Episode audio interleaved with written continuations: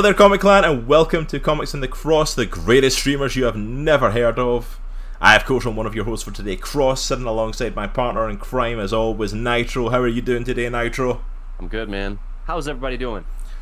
In Hope- the chat. Hope Chat, everyone chat. in chat is doing well. Thank you so much as well to everyone who's hung out with us beforehand. If you're just catching the show on YouTube or listening to it later, um, this does go out live on Twitch every Sunday, and today we decided to do a little pre-ramble rant, uh, rant about some stuff that was going on um, in the comic book community. We don't have time to delve into it, um, but talking about the stuff with Rippaverse and Black Sands Entertainment, um, we got to have a little chat about that beforehand. So if you like us ramble beforehand, come in before two o'clock on Sunday. You'll get a little bit of something else. Um, and thank you as well for those shout outs. I don't know why it's not posting the thing. I don't either. It's not posting the links. But they're in our chat, click on their names, go to their pages while we're checking out. Yeah. Yeah, no. Yeah, I don't know why Shout's not doing that. It's like we literally I, I check this stuff before we go live. Just saying. Um can we get a shout out as well for um, Geeks Under Grace as Yep. well? Because LG's in the chat as well. Um, but welcome on everyone. We are here to talk about the probably one of the most controversial Marvel movies of at least Phase Four. I don't think I've seen a movie or a product coming out from Marvel during Phase 4 that has caused so much controversy. It's like literally you either love or hate this movie, it feels like. There's very few in between that thought it was alright. Most people either love this movie or absolutely hate it. We are, of course, going to be talking full spoilers for Thor Love and Thunder. Full, full spoilers. If you are in chat, if you're listening to this right now, whether you're on YouTube, whether you're wherever you get your podcast from, we are 100% doing spoilers for this. If you have not seen Thor: Love and Thunder and do not want anything spoiled, you're probably not on the internet anyway. But this is not the podcast for you. Go see it first. If you don't want spoilers, we are going to go into some stuff. We we and, have to. three, two, one. Korg becomes Thor. There you have it. There you have it. It, there you have it- it, was a controversial decision, but I thought it was a Yeah. good one. It was okay. I, th- I thought it was good. You know. I- I, I think we should preface, though. I think we should preface before we get into this. This is our opinion. Uh, you we- are so nervous about this. I'm super nervous. We realize See, I don't know why you're cause- nervous.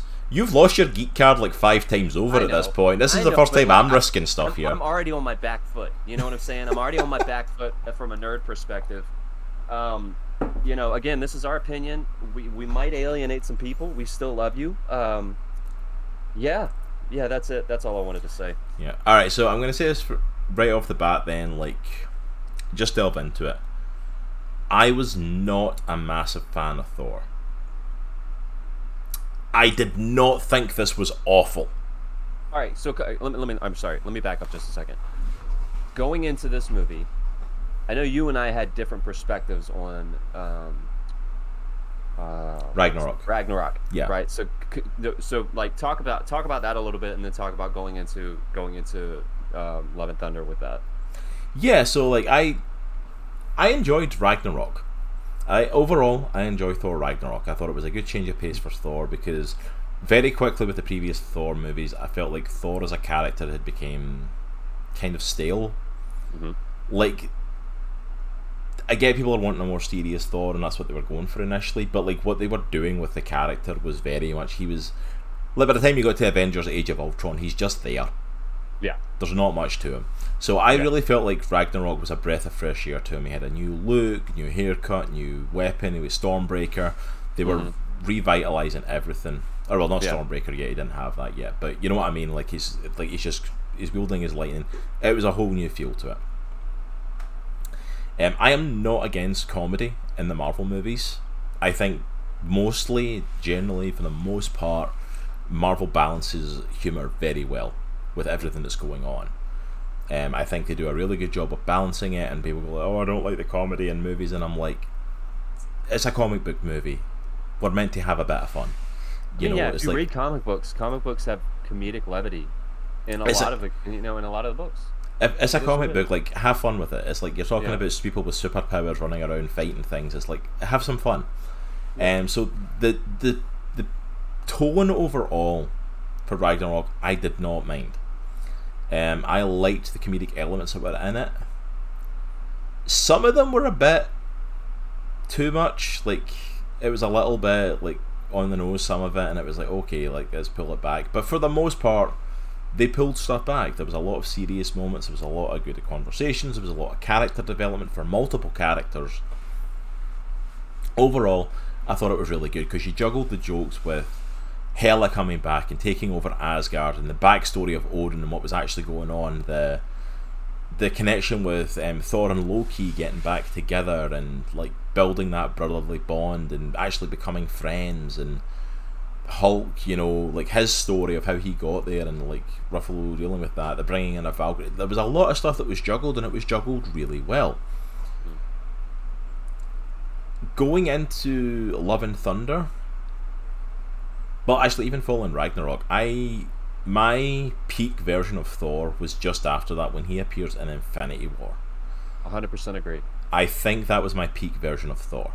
100%. I enjoyed that version. The t- comedy had been pulled back a bit, and I thought that was the best version because there was funny moments. There was like stuff where it played on like he didn't quite understand certain things, like even just stupid stuff like he keeps calling Rocket a rabbit and stuff like that, yeah. or like the eye and different thing.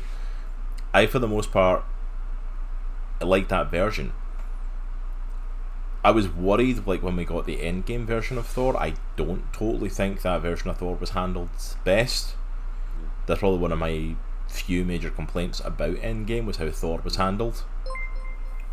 Um, Chuck the Hut, thank you so much for gifting that sub to LG awesome, the Paladin. Appreciate it, brother. Thank you so much, LG. Welcome to the Nation of Geeks. Um, but yeah, it's like so when we got uh, Love and Thunder and it was Taika Waititi coming back, I thought, okay, this is going to go back to Ragnarok level. You know what I mean? It's like it's not my absolute favorite version of Thor, but it's as pretty dang close as you're going to get. Yeah. I went into this though, not with Love and Thunder itself being an issue, like seeing the trailers and stuff, but the fact of like what we've gotten so far in Phase Four has kind of eroded my hype. Yeah and for the most like, part. We were going into this movie saying this this needs to be an out of the parker. This needs to be hit out of the park. And there's no reason it shouldn't have been. No, you're, there is no reason. You're doing a Thor movie, which is building off of Thor Ragnarok, one of the top Marvel movies for pretty much most people. Most people would say, yep, that's a phenomenal movie, one of my top Marvel movies. You're touching on one of the popular storylines of Mighty Thor, bringing in amazingly bringing back Natalie Portman, who was who was done, mm-hmm. bringing her back for Love and Thunder, and then bringing in Gorr the God Butcher. These elements should have made this a slam dunk easily. Yeah. And it just wasn't. It just it just it really wasn't. Yeah what were your feelings of Thor going into this then? Like you, because so, you you were slightly different on Thor Ragnarok for me. You had a bit of yes. a different stance on that. So I feel like you know we, you and I talked about this a handful of times. I I didn't hate Thor in Thor Dark World or the first Thor, or honestly the Avengers flicks. I didn't hate him. I thought he was a decent character. Um, he did he did feel a little flat, you know, uh, a little flat. Um, so when when Ragnarok came out, I liked their I liked the take on Thor. Mm. I liked that Thor. I liked Thor as a character in that movie. I think what I had an issue with was just the overall tone of the movie. Um, and I've seen t- some of Taika's other stuff outside of Marvel, and like Jojo Rabbit, awesome movie, mm. awesome movie. I think he, what he does in that movie really well is play really dramatic scenes and comedy like really well re- he does it really well. Um, so I know he can do it. I, I know it can be done. And I haven't seen a lot of his other stuff, but I know he can do that. And I I felt like this movie was just I don't I, I don't want to say it was a train wreck, but it was just way off the rails. You take any movie that's come before it and say, "Whoa, that movie has way too much comedy." This takes this and like slams the pedal through the through the bottom of the floorboard on the car. Yeah. It's it's it's it's way too much. And like I said, I know you and I have talked about this. I wasn't a huge fan of, of Ragnarok. It's probably not one of my favorite movies. But again, I love the way that they, they show Thor in that movie. Um, but this movie, I, I just wasn't a, I wasn't I wasn't a fan. Yeah. Uh, like I would give it maybe a five and a half or a six out of ten, maybe. Yeah, I Uh, would I say think- that fairly, fairly middle of the road. I would say. I, I think one of the one of the biggest issues I had outside of the whole comedy thing, which I think was- it was way too much, like it was way too much. And the the jokes that they did have, they would just keep recycling the same joke over and over and just hammer it into the ground. Yeah. Um, like this is there's this ongoing gag with with Mjolnir and Stormbreaker where apparently now I, and I'm assuming they did before, but it was never alluded to like this. They have the the hammer is sentient, like It's- it has sentience, like it can think, it can it has emotions, everything. Um, Which a- is, ne- which although it's a thing in the comics, has never been addressed in the movies not alluded to, right? since At all. 2011, and and since al- Thor one. Stormbreaker also has the same sentience. And there's this whole running gag in the movie where Thor is trying to get back with his ex, which is Mjolnir, of course, and Stormbreaker is the jealous girlfriend or whatever. And that's how they're playing it off. And then he ends up, like, you know, trying to smooth it over with Stormbreaker. Hon- honestly, that was a complete miss for me. 100 flat. miss. 100 Yeah, I just want to catch up on uh, the chat and stuff. So we'll go LG saying, let me see if this actually works and I can bring stuff up on screen. Yeah, I'm sure you guys will get to it, but there was some parts I thought were just undercut because of the comedy. Absolutely agree. Yeah. Um, and it says um, certain aspects didn't hold as much weight as they should have, and yeah, we're Mhm. definitely going to get to that.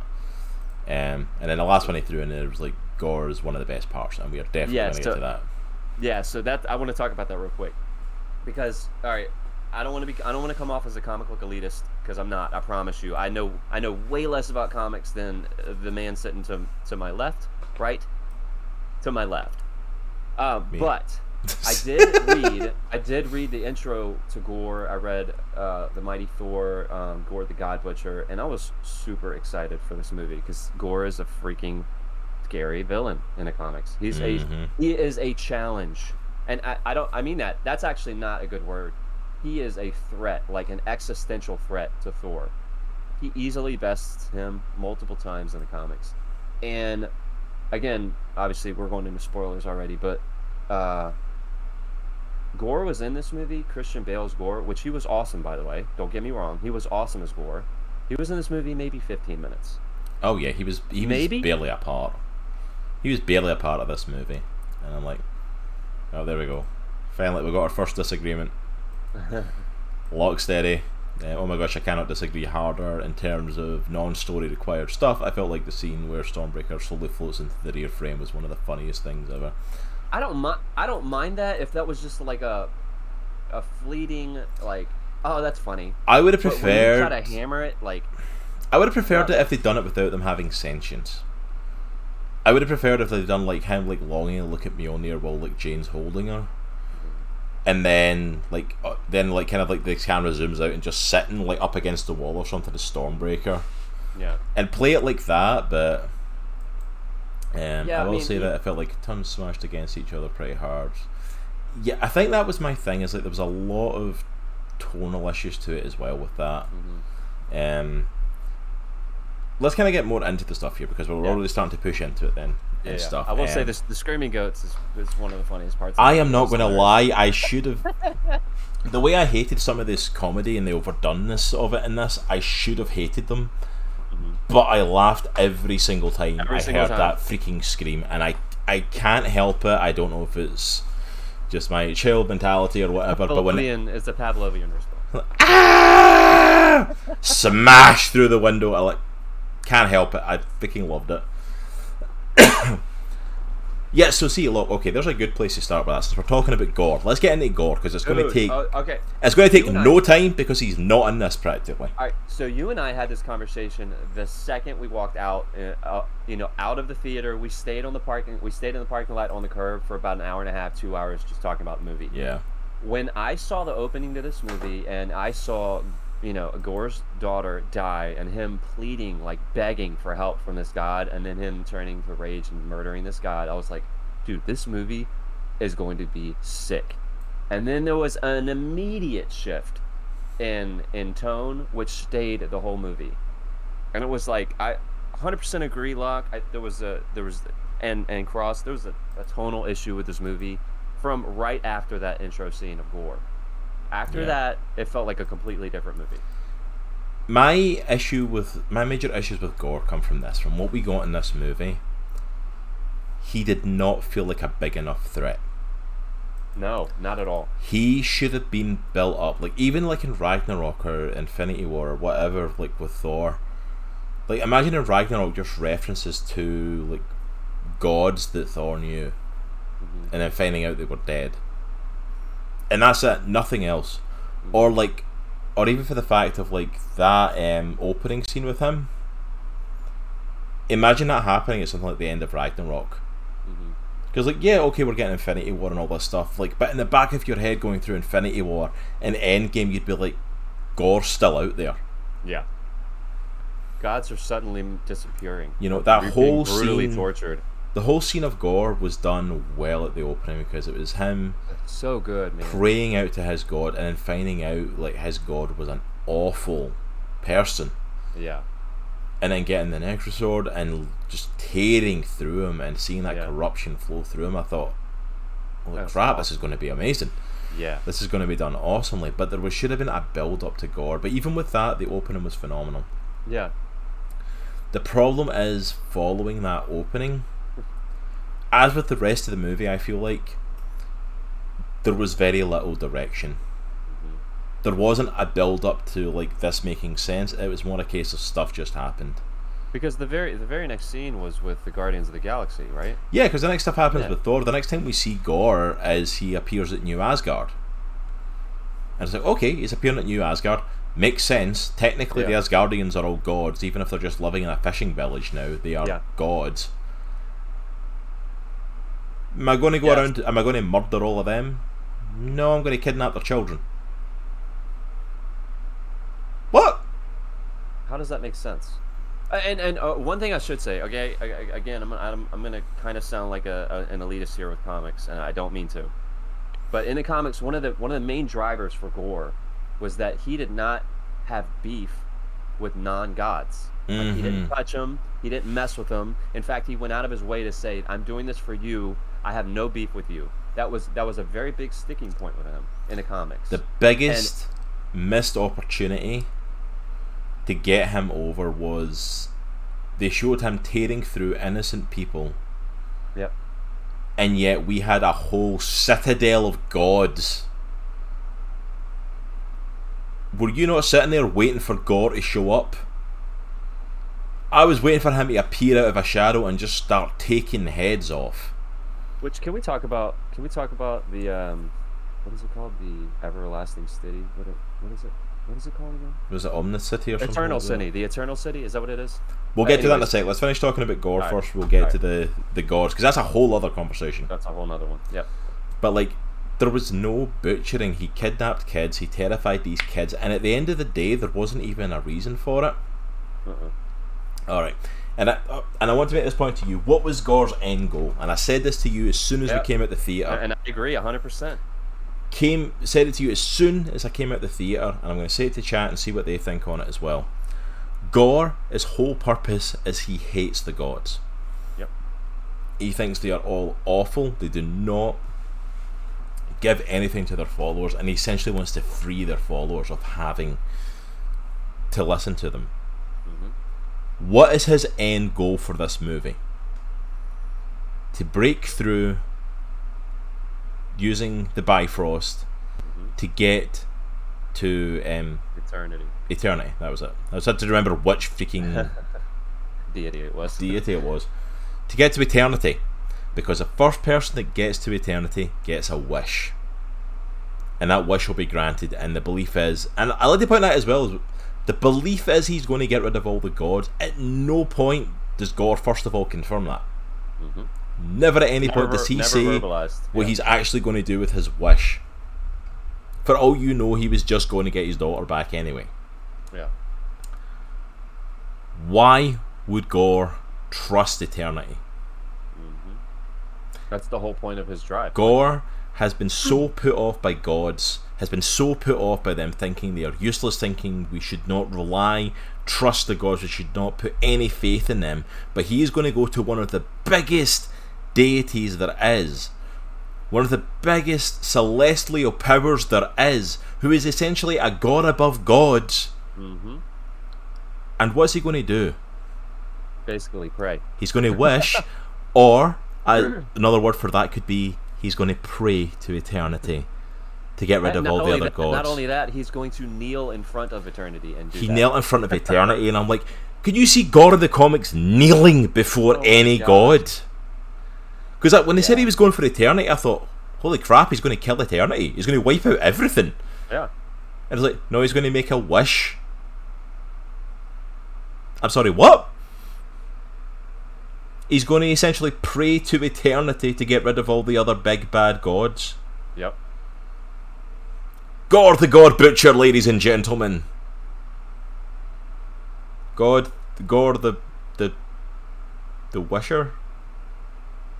For the big bad gods to go away. To the bigger God that's above them all. Yeah. What just happened? Like, how can you go that far downhill from your opening scene? Yep. Like, it doesn't make sense in terms of his No, character. I didn't catch that during the movie, but the second you said that, I'm like, dude, holy crap, you're right. Exactly, LG in the chat there, it's like he says, "Yeah, I thought he'd want to take Eternity's power at the very." Yeah, I thought he's going to kill Eternity and like either wipe out everything or take its power.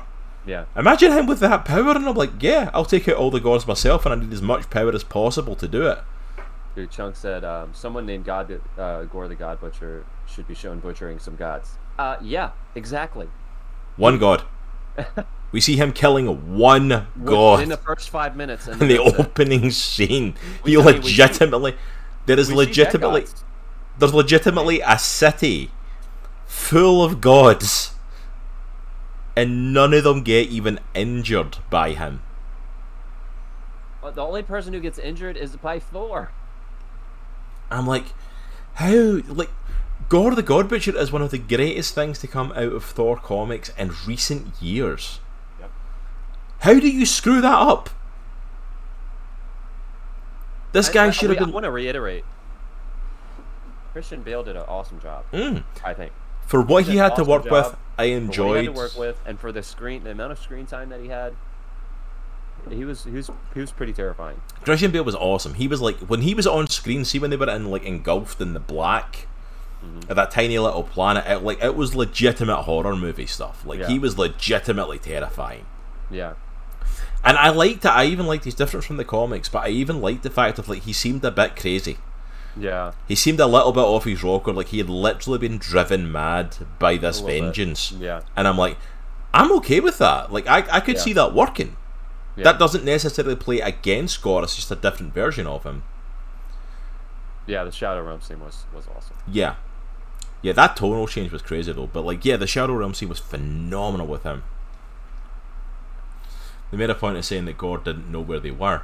But like, look, even at that though, I thought that's what they were going to do. I thought they were going to do, hey, we're going to go here and like, and then Gorr shows up and go like that. Yeah, that's exactly what I wanted you to do. I needed someone to show me where they were all hiding Yeah.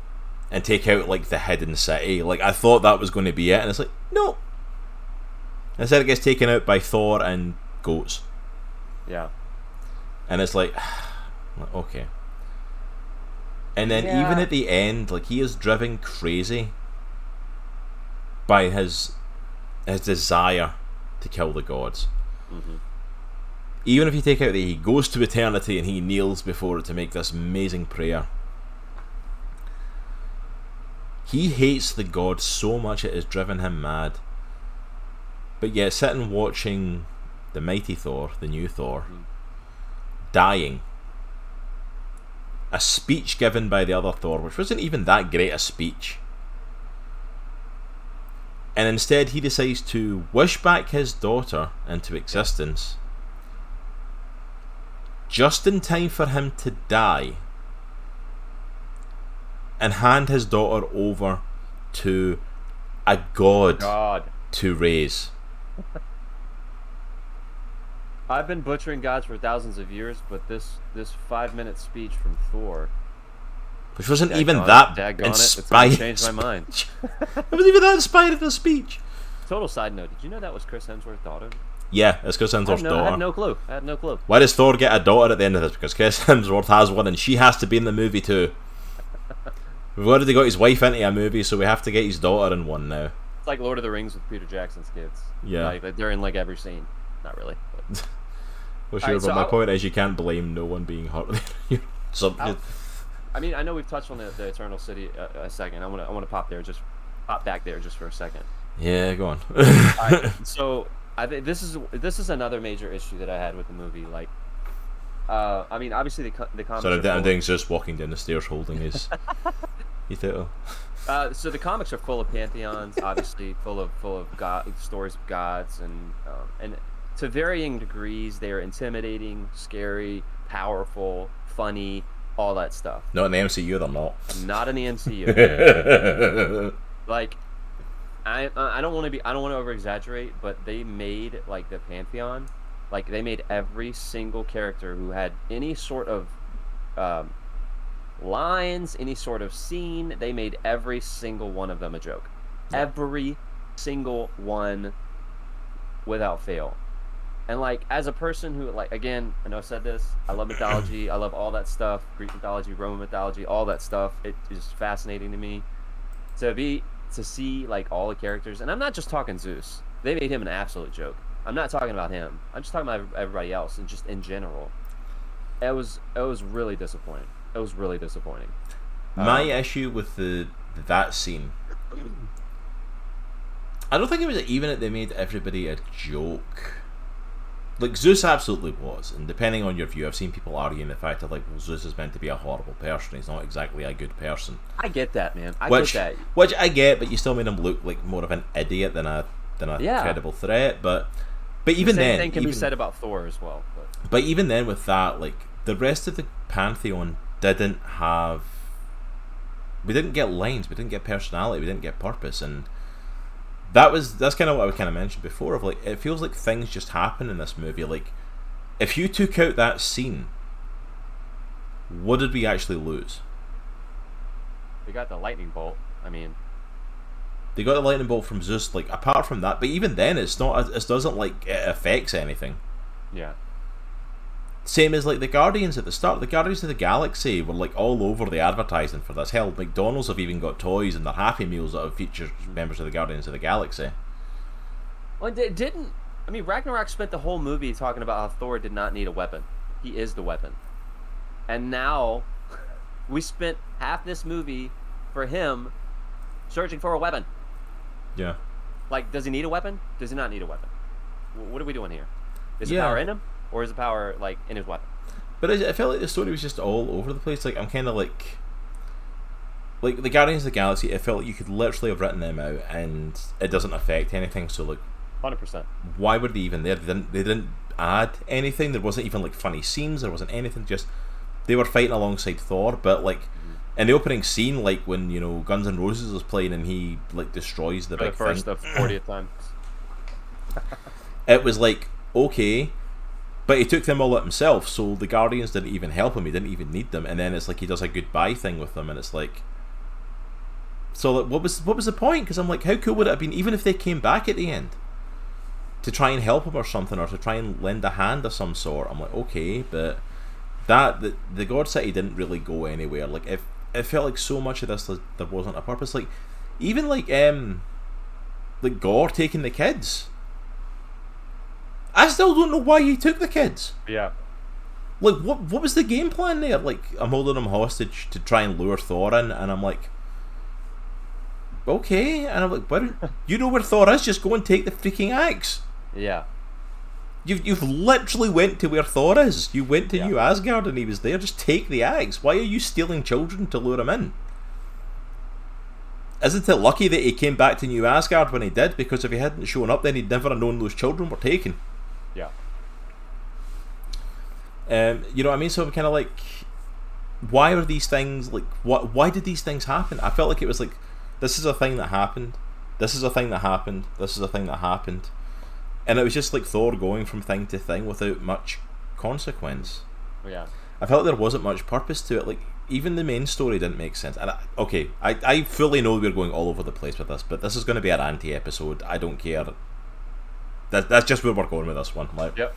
It's all over the place. the other one I had to you, I want to post to our chat Why had Thor never picked up Mjolnir before? He was never curious. Like I literally said that to you. Like we came out and I'm like, okay, Mjolnir was calling out to Jane Foster and put itself back together.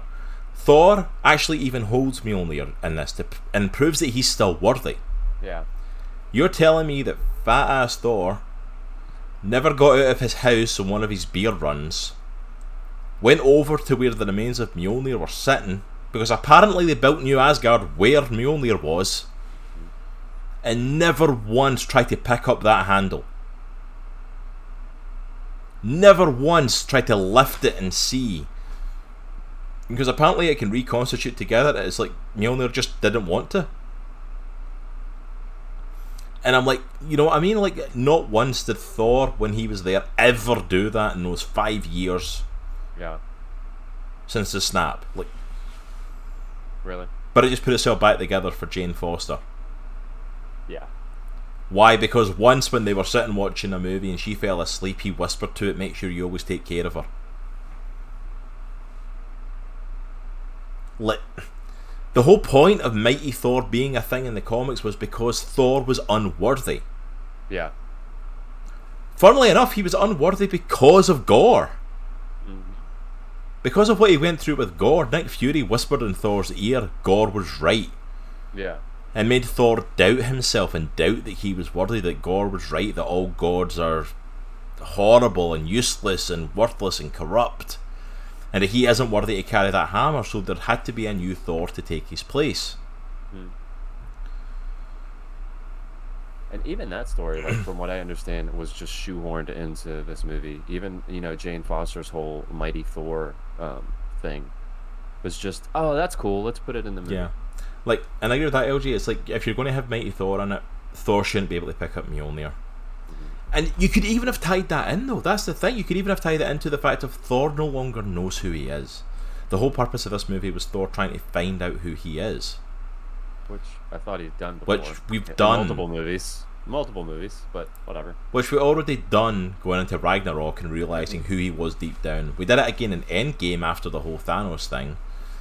So it's like, so we were going through it again, but even then you could have tied it in. That's why he can't pick up Mjolnir because after all of these things, he doesn't know how worthy he is. He doesn't know who Yeah. he is, and if he should pick up the hammer, but then Jane gets it, and that's how she gets the power, and it's like. Can I ask you as well with that one? What did you think of Jane Foster in this movie? I didn't mind her. I, I didn't. I thought the whole like trying to find a catchphrase was really dumb. And just to be super honest, I, I thought that was just dumb. I felt like it was very unnecessary. I felt like she was brought in just to get a pop of the the female Thor Yeah.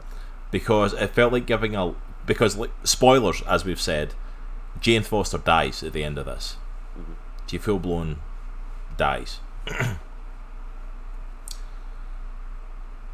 My problem with it was it felt like giving a last hurrah to Jane Foster that wasn't necessary. Yeah. because Bar showing up in Endgame when they went back in time to get the ether, the uh, the reality stone, she has been gone since like what twenty fourteen. When did Thor: The Dark World come out? Like she's legitimately not been around for nearly ten years. Thirteen. Thirteen, like even Yeah. sooner, and it's twenty twenty two. Bar that one-off appearance in Endgame when they went back in time, it has literally been nine years since she appeared as a major character in a movie. And she'll come back as Valkyrie though. I don't think she will, Chunk. No. I know she does in the comics, and I know the show they showed her going to Valhalla in one of the end scenes, which, by the way, kudos for giving a nice little show off to Idris Elba. Yeah. I'm, I'm glad they got to throw him in there as a little cameo at the end. I I like agree. that. That I liked. Yeah. Um, but her going there was, I believe, Natalie Portman's final "I'm done" yeah. because she hated working for Marvel. I still don't know what Taika Waititi promised her in order to get her to come back for Love and Thunder. but I felt like it's it was a pointless story that went nowhere. I Just to give her a payoff and have her die, and I'm like, you really, what was the point? I'd rather we focused giving that time to the face off with Thor and Gorr.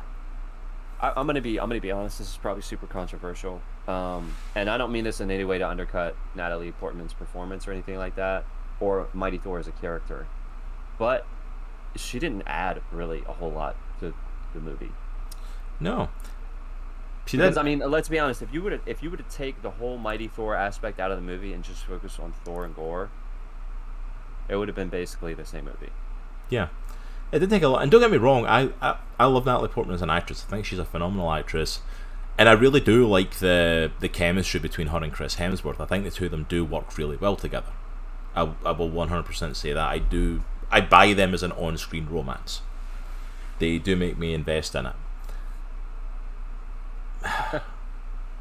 What's going on in chat? Let's Block said, as much as I did, in fact, enjoy the movie overall, I really wish I could disagree with any. Of this.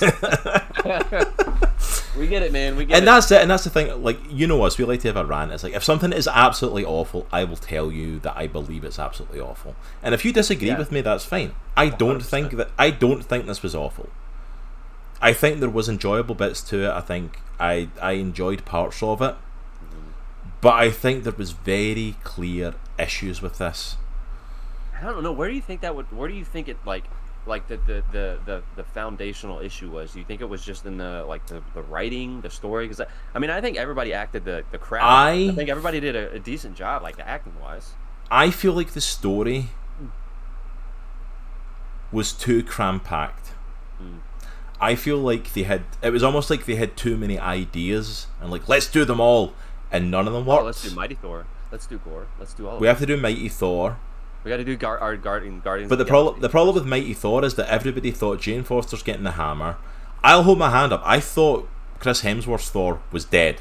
Yep. I thought this was his last hurrah. I thought Gorr was going to kill him. He did not. I thought because I thought Natalie Portman coming back as Thor. That's going to be Thor going forward. That is going to be our new Thor. But instead of building on Thor, and instead of building on the backstory, LJ kind of mentioned it, like her story with cancer as well. Instead of building on the story of every time she takes on the mantle of Thor, it flushes her system of everything that's saving her from the cancer and making that a storyline going forward, nothing happened. She Yeah. died. So it Yeah. went nowhere. Instead of taking the time to build up Gorr, the first sign we see of him is in this movie. And then he dies at the end of it. Mhm. The Guardians of the Galaxy show up and nothing happens with them of worth. We get introduced to the pantheon of gods. for like the first legitimate time. First time outside of Asgard we have seen any other pantheon of god. I'm sorry, but Played like as a joke. I, I was waiting for freaking what is it, Bast from Black Panther to show up at some point. I was waiting for. teasing that and like uh like you know reveals and stuff. How like cool that. would it have been if they recruited that Bast like I'll help you, and then with That Hercules, awesome. we we got Hercules in the final like one of the end credit scenes. How cool would it have been if Hercules showed up like during that and went, "I'll help." They'll like Yeah. then walk away. Zeus think it's a joke and they walk away, and then Hercules comes up and goes, "Hey, I'll come and help you."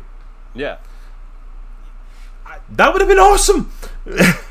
make them worthwhile. Make some of them credible. And it's like, instead there was no purpose to it. And it's like I feel like they really we want like he left with the Guardians, so we have to show the Guardians. We need to do Gorr the God Butcher, but we've not set him up. Yeah. We're going to do Mighty Thor, but like Natalie Portman is only coming back for one movie, so she's going to have to die at the end.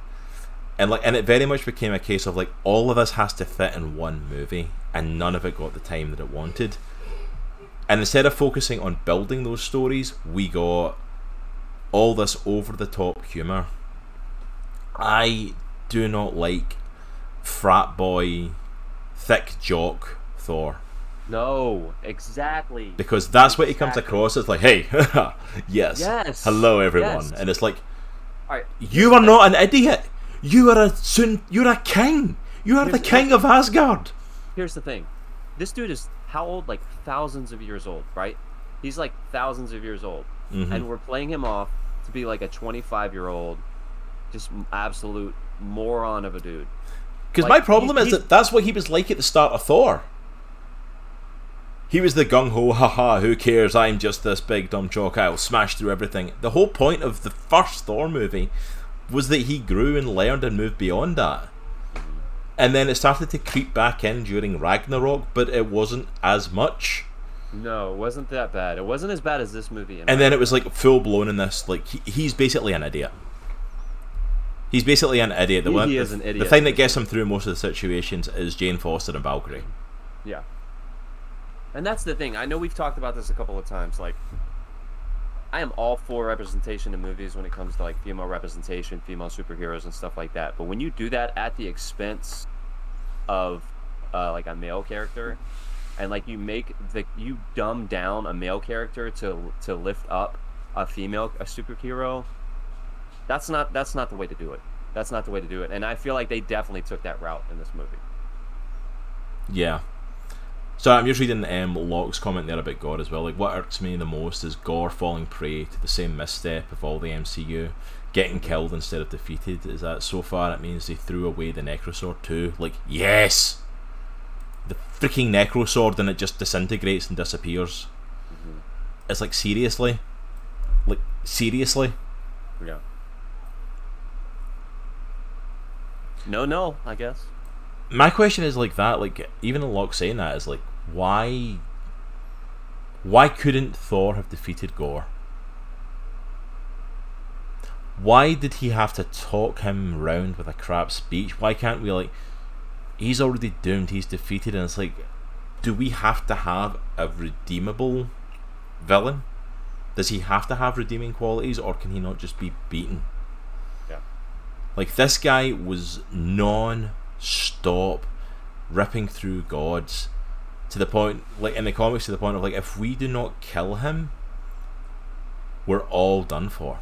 Yeah. He will not stop. He cannot be reasoned with. He believes what he is doing is pure, and because it cost him his family, it cost him everything. Yeah. He would never entrust a god to take care of his daughter. He would never entrust a galactic celestial entity to help him defeat them. He's like, how, how cool?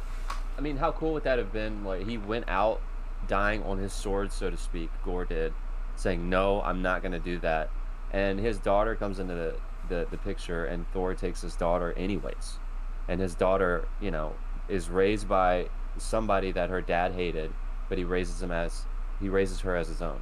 That would that would have been a cool way to kind of skew that, but still have the same ending, almost. no, absolutely. I want to grab um, Locke's next thought here because that's kind Yeah, of following on from his last one of knowing the post-credit scene of No Way Home included a piece of Venom staying in the MCU. I was so hyped for Gorr uh, because I was hoping he would have the Necrosword to set up Knull, hoping it would be Yeah. the next Thanos or at least Loki. Mhm.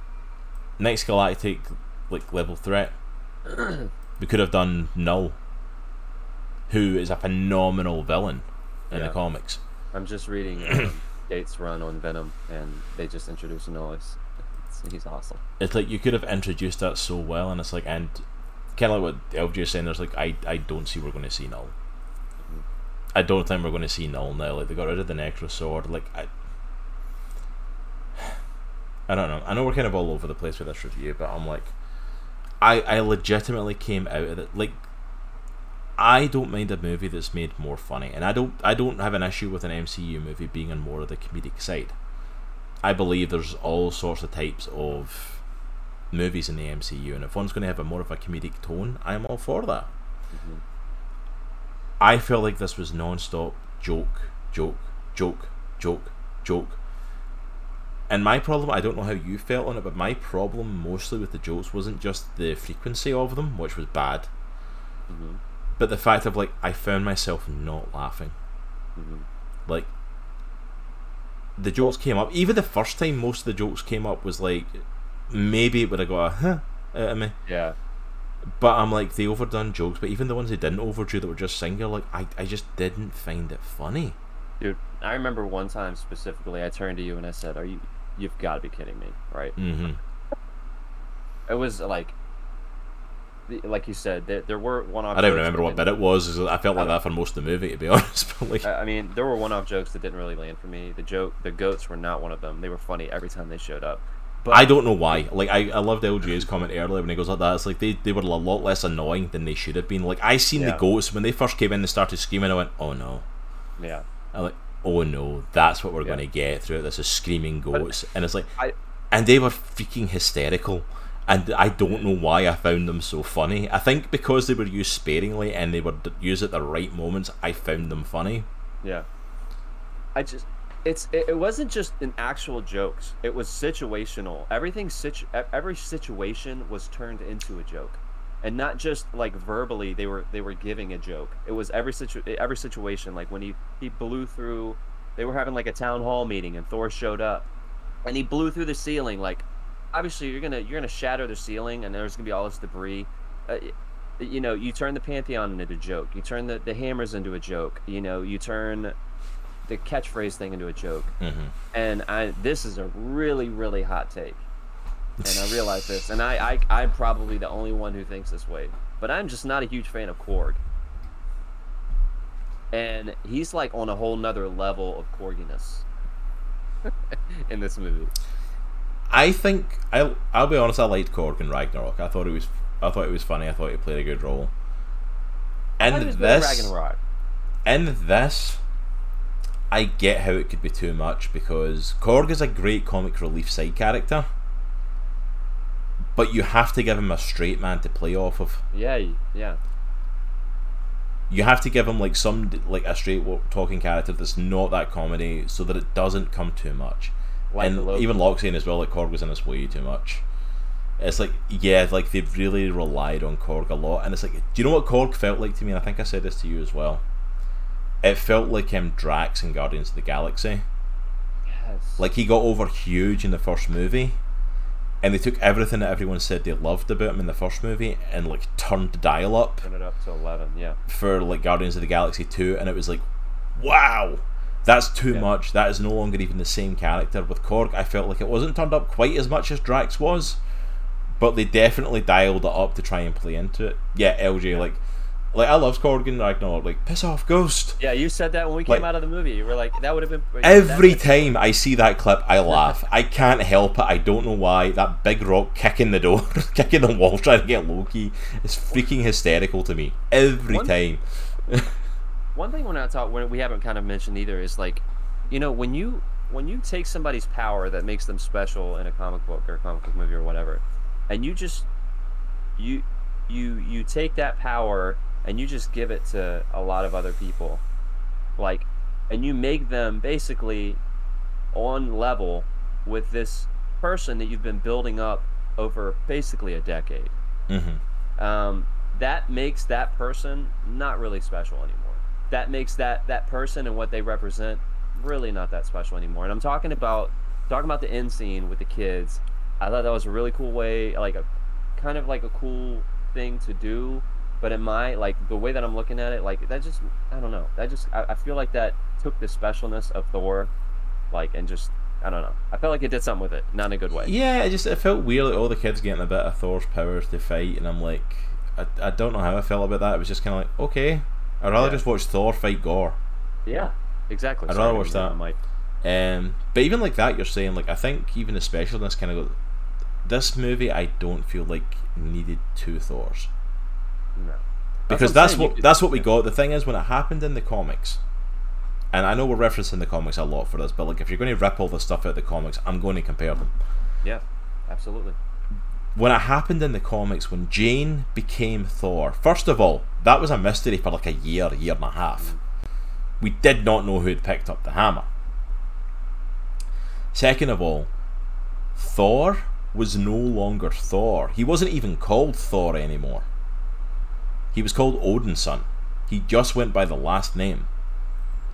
Because Jane had became the Thor. The whole thing of this of her calling herself the Mighty Thor in this didn't make sense except that that's the name of the comic book. Like, oh, I'm the Mighty Thor, and I'm like, you've really not done anything mighty to earn that. Yeah. But like the whole purpose of it was that she had the powers of Thor and Odin's son didn't. And instead with him we got this emotional journey of him trying to find his place in the world without being Thor and dealing with not being worthy and not being who he thought he was. Yeah. and the emotional weight. It wasn't the fact that he lost his stupid hammer. Mm-hmm. It was the fact that he was no longer worthy to carry it. He was no longer worthy to pick it up. Mm-hmm. That he wasn't who he thought, and honestly, the fear that Gorr was right. Yeah. Am I as good as I thought I was? I'm just like, But there was no said- chance to explore any of that. yeah. I mean, you, the th- I, I just feel like you spend the entire phase one through three talking about how special you have to be to to to hold Thor's power, whether that be through Mjolnir or just in general. And I just feel like that's not a thing anymore. You know what I'm saying? Like Yeah. you don't. I'm not saying Jane Foster's not special. Don't get me wrong. I'm not. I'm not saying that. I'm just like, you know, I'm just talking about like the kids. Like you don't have to be special to to be Thor anymore. Like you just gotta. He just gotta give it to you. You know that power is just. Oh, he just gives. I still don't totally understand how that works. Like, he, he passed around the power that he had inside himself. I'm like, What? how? Like, Jane got it because of Mjolnir. Yeah. Like, same way that, like, Endgame, Cap picks up Mjolnir and he can wield lightning. It's like, it And comes. That's such a cool. That's The hammer cool allows you to, like, channel it. Like, Yeah. how is he just passing it around to these kids? Well, and that's such a cool scene. Like that payoff in Endgame when Cap picks up Mjolnir and Thor, because it's not just Cap. That part is awesome. It's Thor's part in that scene where Thor's like, "I knew it. Yeah. Like I knew you were worthy. I knew it from the second you touched that hammer." That callback were to at- when Age of Ultron, When it we were at squeaked just that little bit.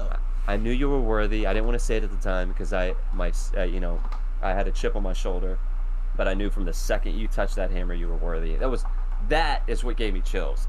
Cap picking up the hammer was awesome.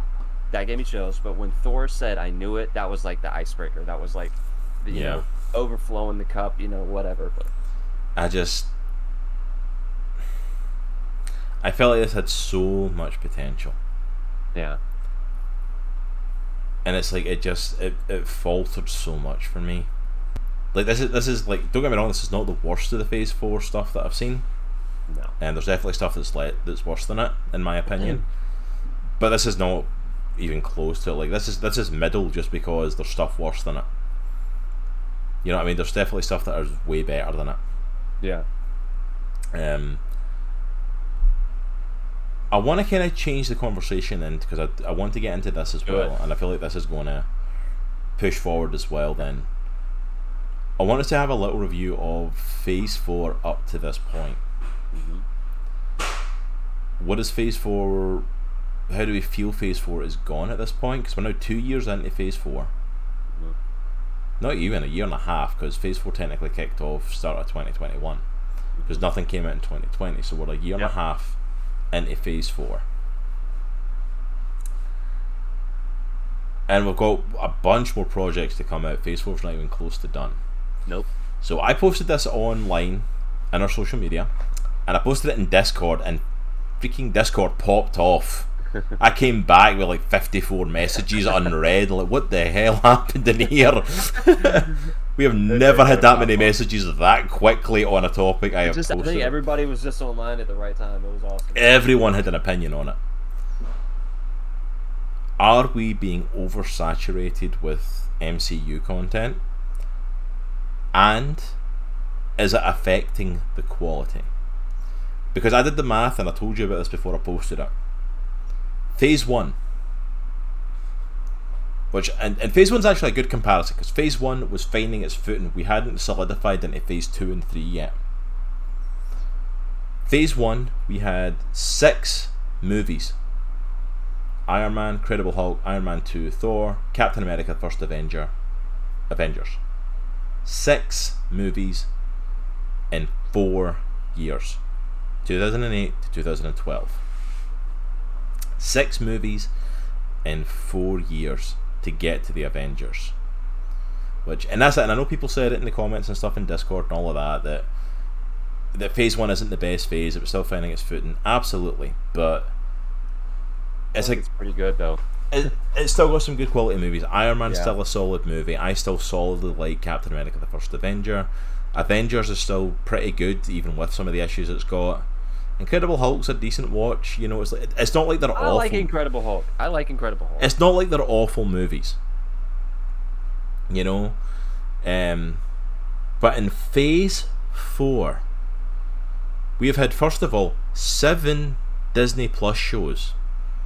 We've had one more Disney Plus show than we had movies in the entire Phase Four, or Phase One, sorry, and we have had six movies. That means that we have had 13 Marvel projects in the last two years. We have had over double the amount of projects, not including the ones that are still to come out. I know there's still stuff coming out later this year, but so far we have had double the amount, over double the amount of Marvel projects in half the time. We went from six movies in four years to 13 projects in two. I think I saw it.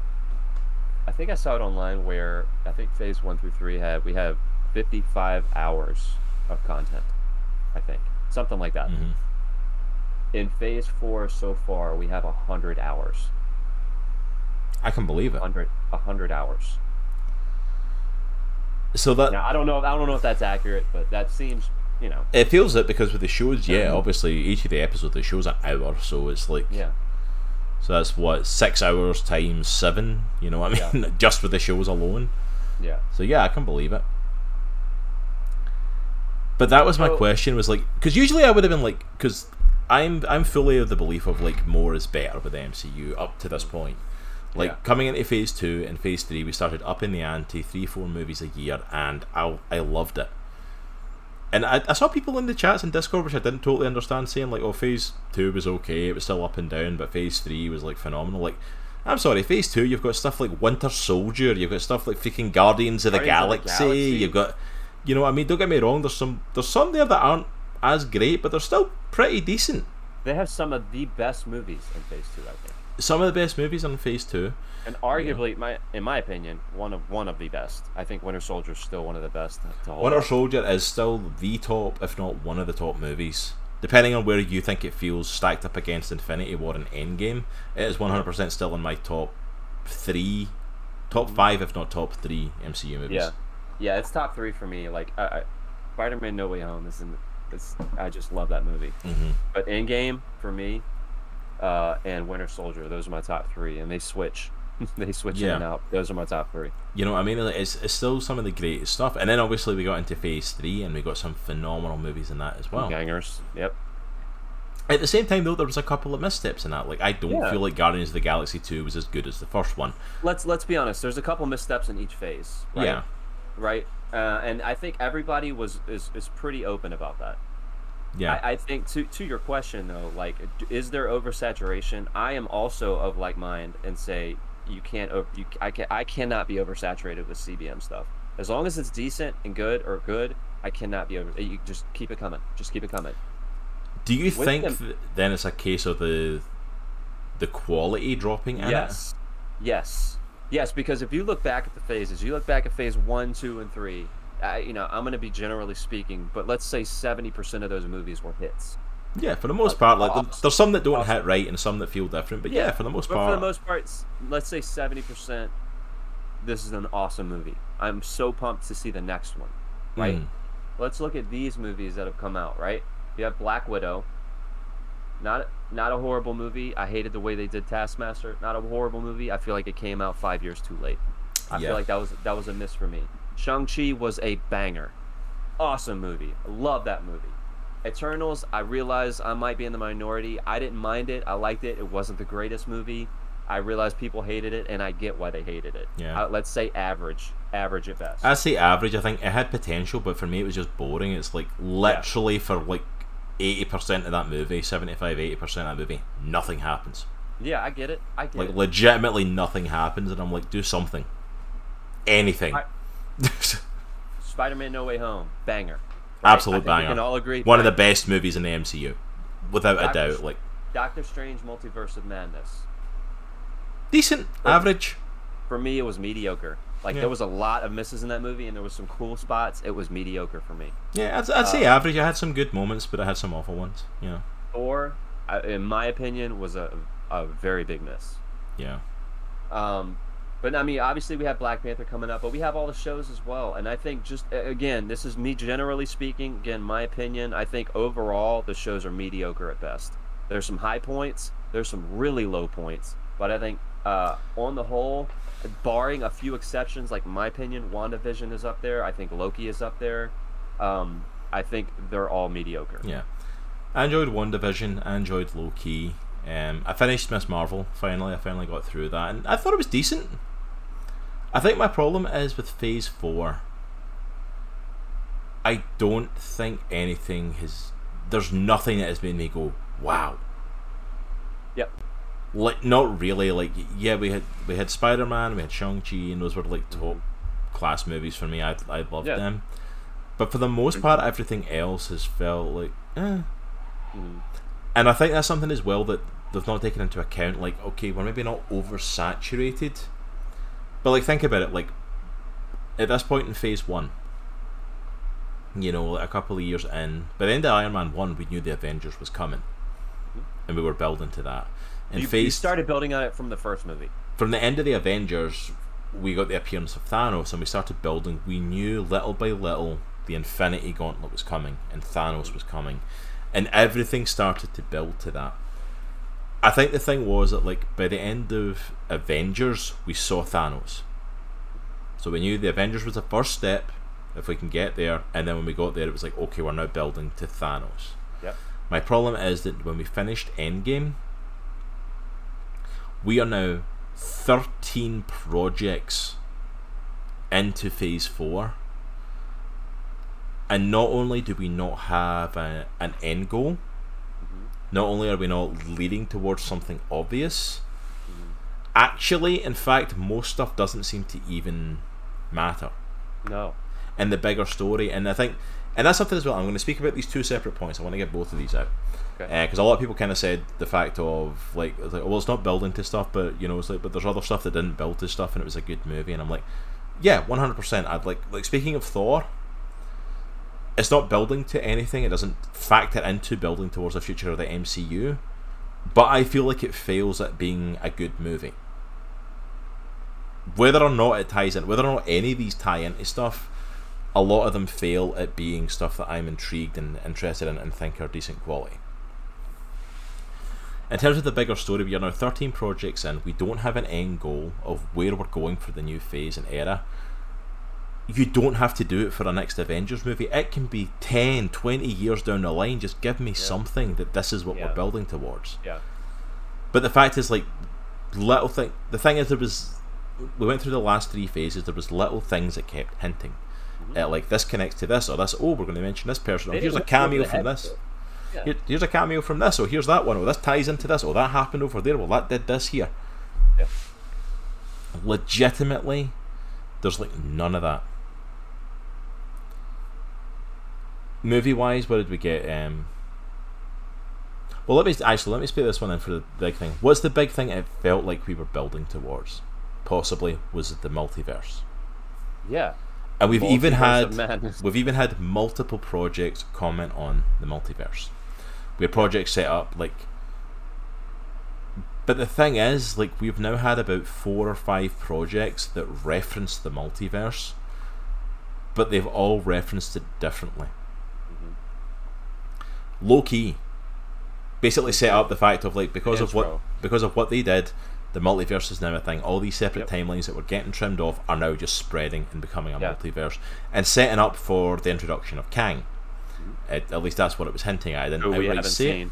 But we haven't seen, and I'm year actually and worried. I'm actually worried about seeing him in Yeah. Ant Man and Wasp because I'm like, is it going to be worthwhile? Yeah. But not only that, so but the other MCU stuff doesn't even like reference that, doesn't go into it. Just the multiverse is there. So if you take out Loki, I don't know how it's going to factor into its second season. But if you take out Loki, it doesn't change anything. Because the other movies literally go like, oh, the multiverse is there, and it's like just like, oh, we've never talked about it before, but it's here. Mm-hmm. Spider Man, it gets opened up. Doctor Strange, we go into it, and it's a whole thing of Wanda looking for her kids and all that, and even referenced it at the end of WandaVision. Yeah. you know, it's like uh, Miss Marvel now comments on it. Spoilers for Miss Marvel, but it comments on it because her powers and stuff come from her family coming from another dimension, which is basically a multiverse. Yeah. It, it sets it up weirdly, like it's not quite another universe, but it is. It's Yeah. you know, which I love the fact that that's how we're getting the mutants into the MCU. By the way, is that they're all just showing up in multiverse, other universes, and coming through. I mean, let's be honest. How else were they going to do that? I know, but but like it, you know, I mean, if you go through all the stuff, it's like, um, where do we start off? Like Black Widow, a little bit extra story out, her, but it doesn't even like retrospectively add to the story. So it's kind of like it's there or it's not. Her sister's now part of the MCU. I'm like, okay. Uh, what do we have? Shang Chi. They're hinting that something's coming. Um, and like with the rings and stuff, and it's signaling to something. So okay, that's hinting at something.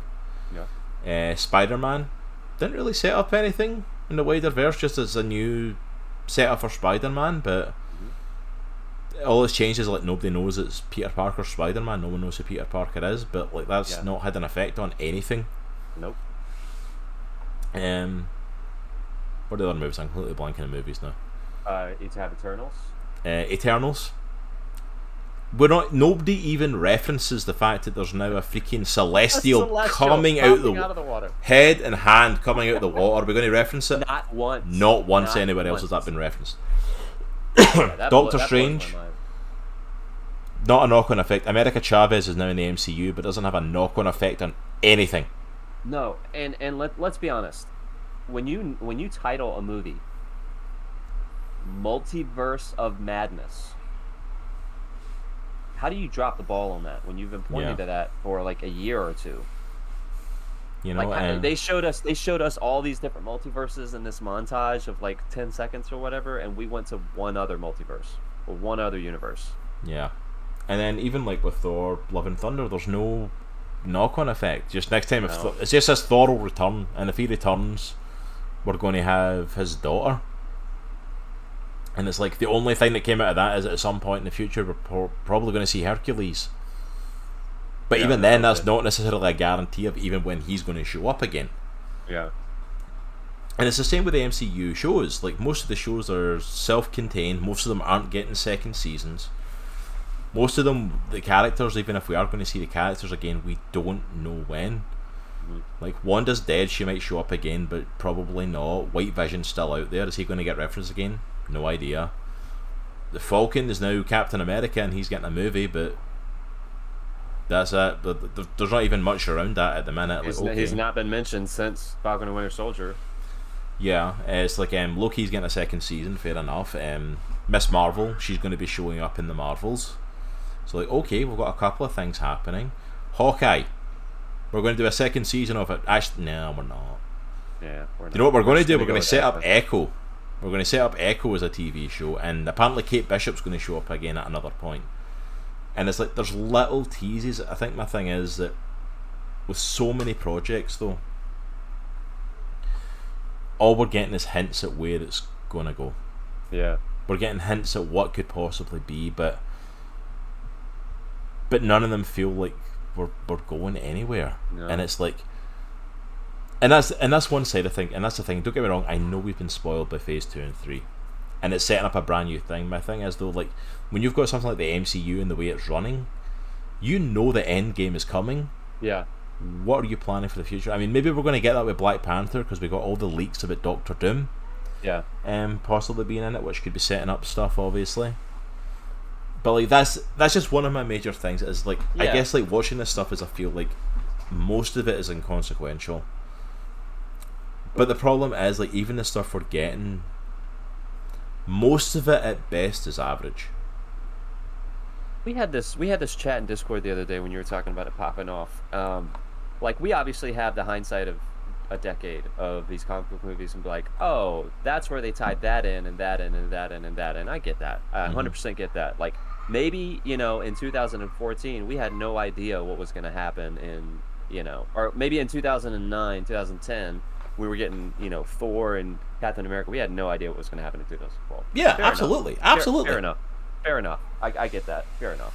There were still, you know, uh, again to be fair, there were still directional points to this is kind of where we're headed. This is kind of where we're headed. If you know the comic books at all, this is kind of where we're headed.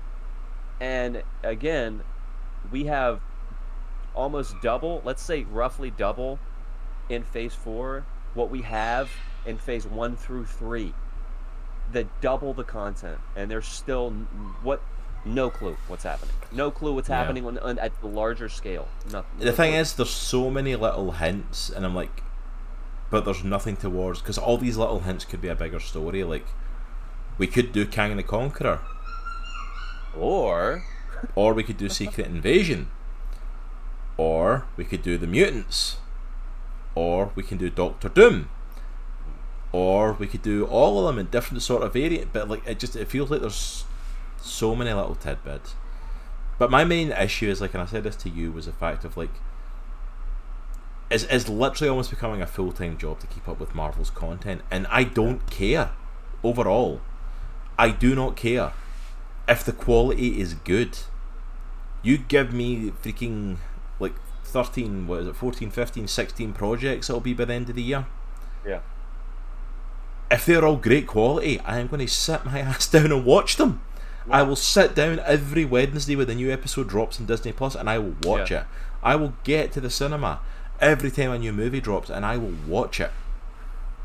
You know, it's like I have Yeah. no issue with that. My problem is the qualities. It, it legitimately feels like the quality's dipped. We have had yeah, some amazing movies come from the MCU across all three phases. Mm-hmm.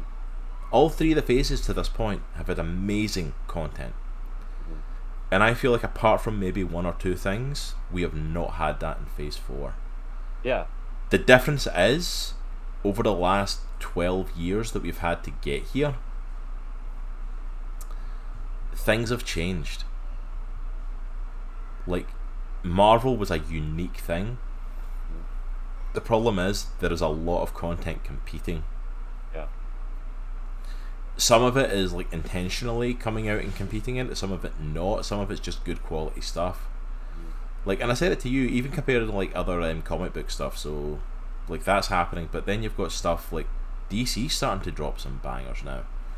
Like, it's even January. If you told me Peacemaker would have been as good of a show as it was, better than it had any right to be, yeah, being a movie about a like what Z list character from DC Comics played by John Yeah. Cena was going to be that good quality of a show, dude. Or that Robert Pattinson's Batman would be as a phenomenal a watch as it has been.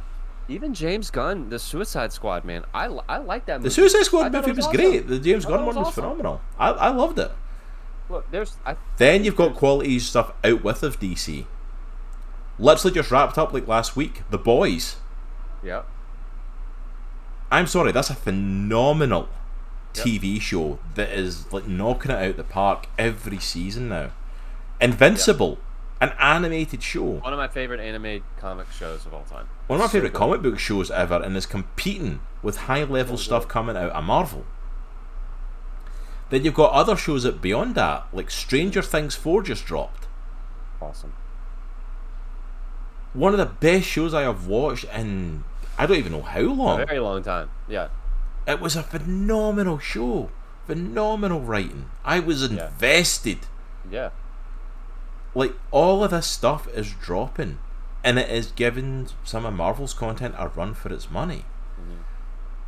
And the problem is that, and I think I've said it to you before, is like there's only so much time in the day. If I'm, mm-hmm. you know, and I get people have different lives and different stuff going on, but like speaking from my own experience where I am, and that's the thing.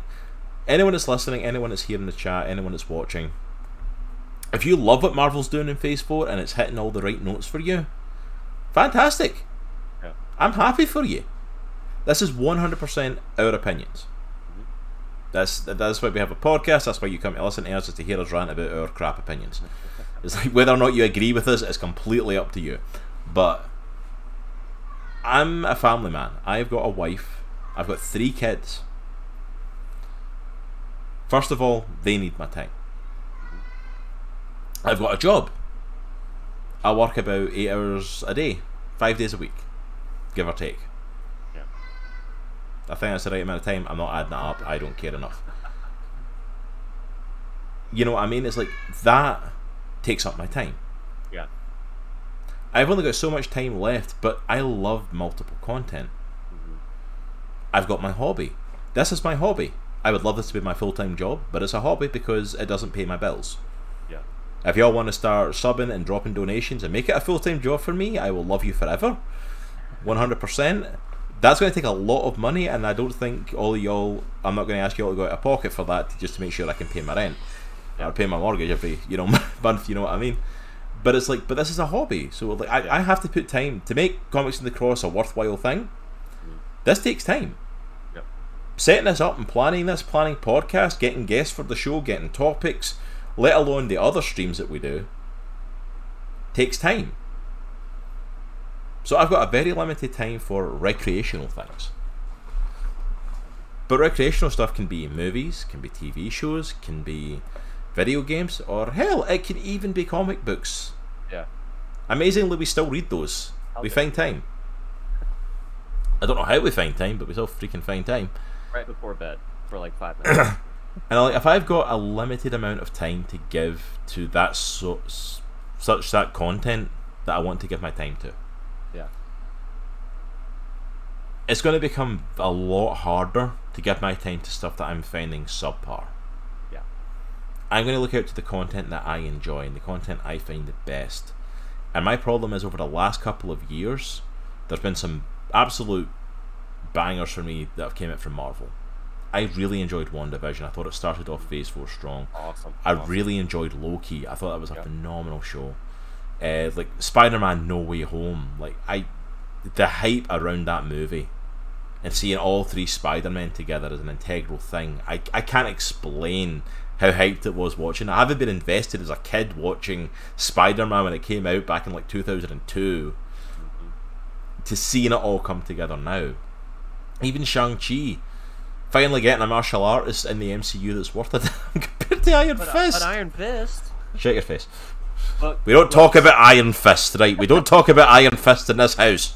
We don't say his name. It's Voldemort. Shut up. It's like we don't Uh, say that name in here. So like, there's two there's two problems here that we've kind of that we're talking about. The, the, I think the current MCU there's two issues. One being there's no continuity between all of the different properties at the moment that we can see. Yeah. Which again, And I, I will say, if know- that changes, I'll hold my exactly. hands And and I know the chat's been kind of popping off a little bit. I think that might be due to COVID to some extent. I know LG, you said it, you don't think it is, and I know we haven't. They, they haven't really been presenting any information in a public forum like a like a San Diego Comic Con or a D twenty three for a while. I get that, and I know that's coming in the next month or so, and they're probably going to drop some some news. I get Yeah. hundred percent. I hope But we that's get it. not the that's not the only issue. That's Mhm. not the only issue with the MCU right now. The one, the major one that we're talking about right now is the quality of the content that we're getting, and I don't think it's measuring up to what we got in the previous three phases, I think, and this bar, is, barring some exceptions. yeah. And I'm speaking this just for me, and I don't know if this agrees with you. I'm assuming it probably will. But I am willing to forgive that nothing feels like it's leading to a bigger overall story if the quality was of a higher standard. 100%. because I, I'm 100% willing to be patient and let it build. Chunk, you're about to get banned. We do not say Iron Fist in this house. But you know what I mean? Like, if the quality was good, I would quite happily sit back and go, Marvel's got it in hand. Of course they do. Yeah. I'll see where this goes. But I'm legitimately getting worried because it isn't just like a. It isn't just like one happened and it was like, ah, it was okay. We've had that a million times in the MCU. You know what I mean? It's like a movie's came out, it's been not as great as the rest, but but I said it to you. Even movies I came out with, even like um like Thor the oh seven kids. Oh yeah, as go seven kids, man. Holy Eh, word! I know. God bless you. God, God bless your missus. but you know what I mean? It's like even movies that I didn't like that much, like Thor: The Dark World, or like the Iron Man two and three, or like the movies that are kind of subpar for a lot of people. And I, I- I can look at it and go like that. Yeah, it wasn't that great. There's definite issues. I mean, I can even look at stuff like freaking Captain America: Civil War and go, yeah, there's some issues there. And but I came out hyped as. Still love the movie. I came out like, yes, let's go. I'm legitimately to time you out, Chunk. but you know what I mean? Like I, I, I legitimately like was hyped, and then afterwards I'd go, oh, there were some issues, but I can look past it. With this stuff, I'm legitimately coming out. I'm like, what is going on? Like this, it doesn't feel like the level that Marvel has been at. Marvel has been at the forefront of this,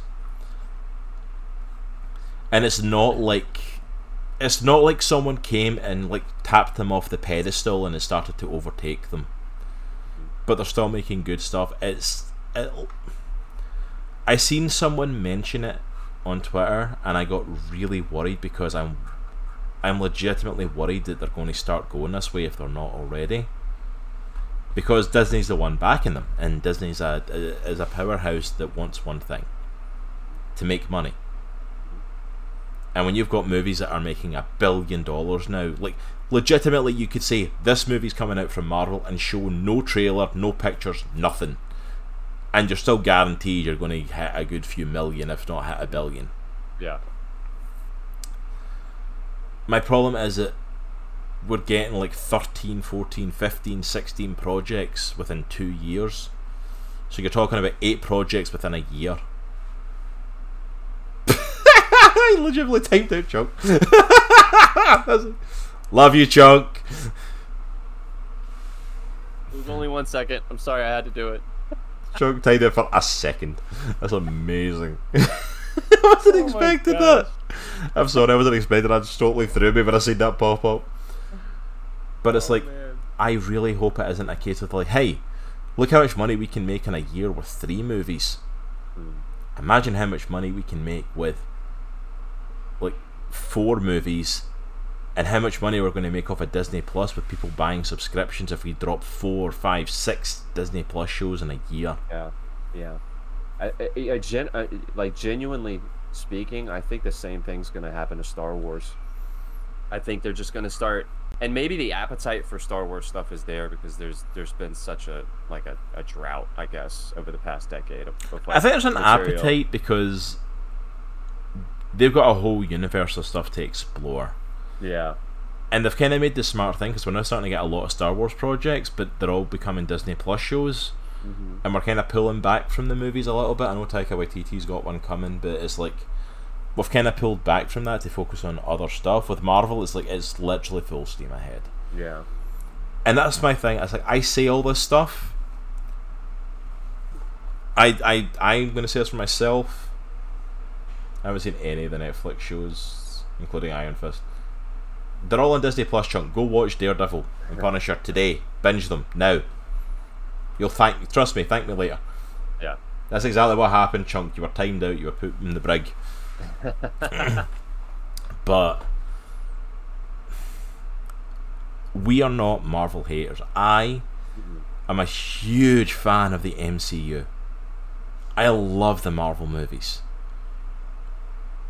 I was at Endgame cheering my head off for that movie. I still get hyped. Just I'll go on YouTube and watch clips of Cap picking up Dude, Mjolnir the uh, same exact thing. or like Cap facing down Thanos' army and then just hearing on your left and all this the portals over.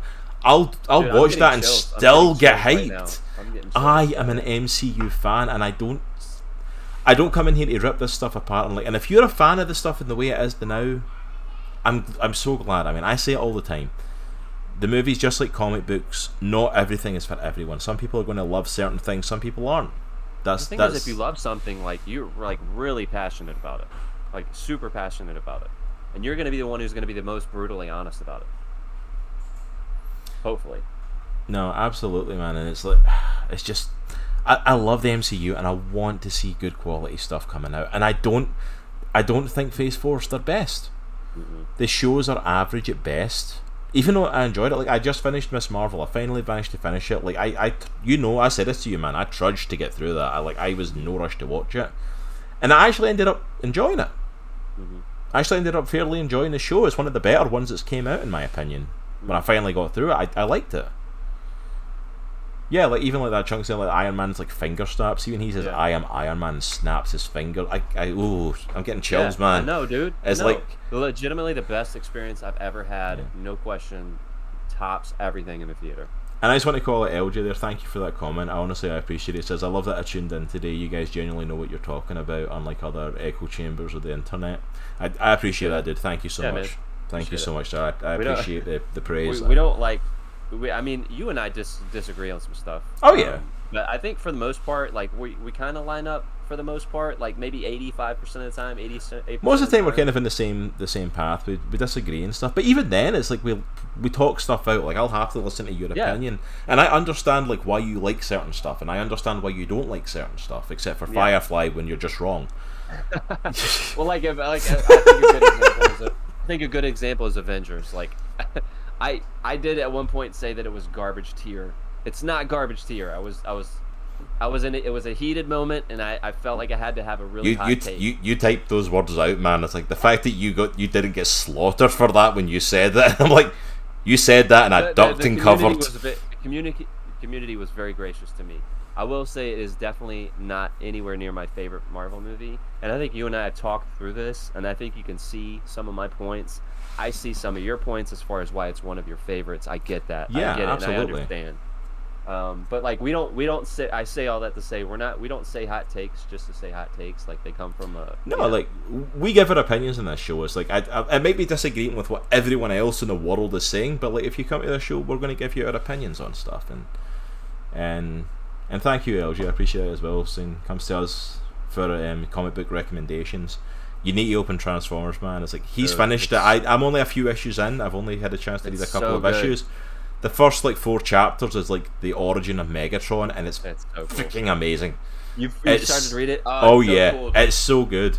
I, so I've got to like the Decepticons just starting to get put together now. Like we're just starting to put the badge on and stuff, and I'm like, yeah yeah oh, so good, yeah. Such a good. Like I'm I'm hyped for the Transformers comic. That's that's one we're definitely doing at Indie Comic Book Club, man. Heck yeah, dude. so good. Totally down. Yeah, absolutely, LG. Like Avengers is definitely. I think it's. I don't think it's aged as well as it could have. It's definitely a bit of a time capsule for the 2012 one, but it 100% has got nostalgia for me. I will never forget that feeling of going into Avengers. and that feeling of seeing them come together for the first time, like no hype of thinking of Infinity War and Endgame and anything, like them all coming together for the first time, like the thought Yeah. of something like that happening in cinema had never been done before. It was insane and it was phenomenal, and that will always like resonate nostalgia for me because of that. I fully admit the movie has problems. It is not a perfect movie by any means. Yeah, yeah. I, and I no get the way, you know. Because I mean, you, you look at that one part where they're they're it go, it's just this revolving cut or a revolving scene between all the Avengers fighting Loki's army. That's one of the coolest scenes in any Avengers movie. I mean, let's be honest. That's one of the coolest scenes. so cool. Like everyone knows that as a pop culture scene now. Of Yeah. that shot is like, oh, so good. Yeah, yeah. But yeah, we we are here to give our opinions on it, and this opinion is like honestly, I did not enjoy Thor: Love and Thunder. It was an okay movie, but I, I came out of it feeling really disappointed. Yeah, I was I was sad. Like I know that sounds This like had potential little- to be something really good, and it just it wasn't. Yeah, I don't I'm not I don't want to over exaggerate, but I was like when I came out of it because you know going into it you have a bunch of mediocre stuff in my opinion from the MCU in Phase Four. So going into this, I was like, man, this needs to hit. Yeah, This needs to hit. I think I said And it to you going in. and Like I said, I'm legitimately nervous going into this. Yeah, yeah. and uh, when we came out, I was like, dang it, like man, you needed to hit and you missed, you missed Yeah. it. One hundred And I percent. was I was super disappointed. And now, in my opinion, it's all up to Black Panther 2, which I, it, to be fair, I think looks like it's lining up to be pretty cool in my opinion. I I I'm know not might, gonna you might lie. disagree. I know you might disagree. I'm not gonna lie. Without Chadwick Boseman, without uh, Boseman, Boseman even, I can't. I lost my mouth. Just stopped working halfway through his last name. I don't know why. Um, but without having T'Challa in the movie, Yeah. I'm nervous with the direction they're going. Because like I legitimately with all the stuff that happened with like uh, with what's her face that plays Shuri, Letitia Wright, Yeah. um, like with the whole like the anti-vaxxer stuff and all that, and it's like if that's her opinion, fair enough. But like I've seen the way that Disney's responded to that stuff before, yeah. so that alone, I'm like, I don't know what that's going to do to affect the movie. Yeah. But our Marvel Lord and Savior has appeared in a leak to save us all. Yes. Oh, praise God, King Doom, in his possible first appearance. Speaking of, and If they again, get him right, I will forgive everything I have said today. If they have Doctor Doom in this movie and get him right. All right, so this is a possible spoiler that we're kind of tippy-toeing into right now. So if you don't want to hear anything about this, just just leave for a second. But to cross this point, there has been some leaks, some pre-viz leaks of a fully costumed Doctor Von Doom, and he looks gorgeous. Freaking Perfect. amazing. He looks perfect. Comic accurate costume is. Oh, so one thing good. I will say, one thing I will say, this week as well, there have been set pick releases, uh, set pick shots of Secret Invasion. The Mm. guy that is in the picture with Doctor Doom, you see the back of his head, has been shown on set at in Secret Invasion. So it's looking like that leak might be legit. Ah, s- I- I- It looks sweet. if you have not listened to this show or been here for a lot of our stuff, you may think I'm overreacting. You have no idea how excited I am for Doctor Doom and how excited I've been for him since Marvel got the rights back for Fantastic Four. I have not shut up about it, nor will I ever shut up about how amazing a villain he is and how much he needs to be the next big bad. Screw freaking Kang, screw your secret invasions. Doom is a bigger threat than Thanos ever has. People who don't know Marvel Comics are like, how can you top Thanos? Doctor Doom. I will never get over the image of Secret Wars of God King Doom at the height of his power, ripping Thanos' spine out of his body and leaving him in a heap. you want to know what's bigger than Thanos? Doom. If this is him coming into it and they get him right, oh, I'm ready. I'm so ready. You know, I'm posting something in chat uh, for those of you who do not mind being potentially spoiled. What we're talking about uh, is the is the picture that I'm that I'm getting ready to post. So. Oh yeah, and absolutely LJ, like he's a straight boss, and like Ultimate Alliance when he gets his guardian powers, is like yeah, it's it's good, man. I'm I'm excited. I need to read up on my Secret War stuff. I'm almost through. It's like it's the the future looks like it could be bright for Marvel. Agreed. I, I Agreed. by no means am I saying that this stuff is like this. That it's a lost cause. yeah, that the a MCU is of done. where the MCU is is right now. This is a snapshot. What we're talking about is a snapshot.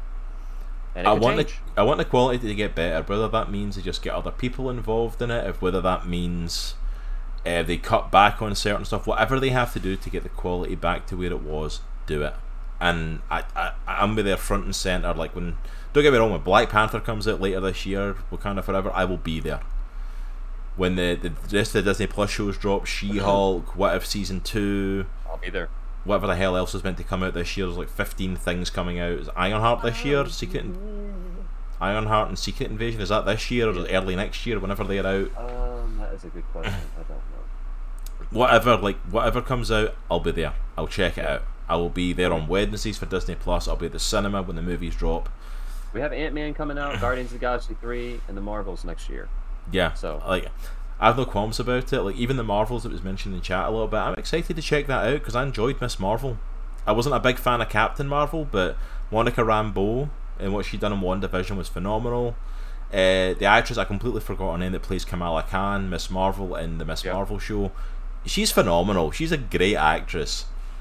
For such a young like actor, she's a phenomenal actress. I'm, I'm hyped to see what they do mm. with it. I just don't want them to keep dropping the ball. Agreed. But we've got so much great content, and the exciting thing is like there's more of the boys coming out. There's more of Invincible coming out. There's more of these other amazing things out there. I don't think comic book stuff's going away anytime soon, and the the greatest thing is that majority of stuff is really good quality. You know, and maybe it is a case we've been spoiled up to this point. Maybe we have been really spoiled Yeah. with how good the Marvel stuff has been. You know, so we've had a lot of amazing movies come out of the MCU. Mm-hmm. but at the same time, I'm like, I, I want more. I don't, Yeah. I don't want, eh, I don't want Endgame to be the last like phenomenal thing I've seen. You know? I think it's a you know we know what type of quality they can put out, and we're not seeing that right now, and it's frustrating. Yeah. I mean, you put out the type of quality of like of something like No Way Home, and then like you know, like how long has it been since that came out? And uh, we've got Thor: Love and Thunder, and I'm like, it's like, really? No, they're not. They're not even close. It's not even just tonally different. It's just different, in a, such an awful way. And yes, 100% adds Henry Cavill in anything. I'd be fine with him being Captain Britain. And I and I've seen you mention it earlier. I meant to say it as well. Ads. I'm like I, I want to see them do good stuff with Blade as well. Like I Oh, love yeah, the Wesley Snipes. Blade movies. The first two, eh, the first two anyway, were amazing. Trinity was Third one was just utter awful. crap, but but the first two are amazing. Like Yeah, I like I, I would I I really want to sit and watch Blade two now. That's literally just put in my know, head. dude. Like, it's, It's such so a good, good. movie. that's one I'm of the sorry, is it Luke- free MCU movies that I don't have. Is it like Luke Goss? I can't remember the guy's name that plays the main villain in Blade two. He's phenomenal. Stephen Dorff. No, No, Stephen Dorff's the first one. one. Yeah, Luke Goss is a, the head of like the vampire vampires in the second one, and it's like who also plays like the big bad for um, Hellboy two as well. oh yeah, that's right. Uh, both phenomenal movies, by the way. I didn't know Donnie Yen was in Blade two. That's crazy. All right, sorry. Good, Sorry, we're getting on rants again. but yeah, uh, they're talking about the phase in general, and Cross said something about Shang Chi being a martial artist, and you're talking about you getting banned. but. But yeah, like I, I'm not a fan of where Phase Four has come, but I'm hopeful that we can get back on track. And like I said, I will happily hold my hands up if something happens, like across Yeah. the next few movies and shows, Like this is what we were doing. and everything ties up. Like Secret Invasion starts to tie stuff up, and Ant Man Yeah, and the yeah, Wasp ties stuff up with Kang, and the Marvel starts to tie stuff in, and it all starts to make sense. I will hold my hands up and say I was wrong. We've done it before. I'll happily say it again. But this is where we are right now with it, you know. I heard about Anthony Starr Possibly, being Dracula. possibly being That Dracula. would be sick. Ooh, I did not hear about that one. That'd be cool. So, so Cross, I got a question. Give An- so, give Anthony Starr all the ro- all the roles. Give him everything. He's amazing.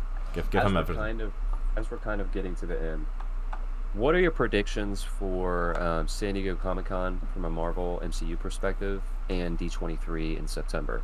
Like, what what do you think are the big things that they're going to focus on? Well, if the rumors are right, the big thing for D twenty three is meant to be Fantastic Four.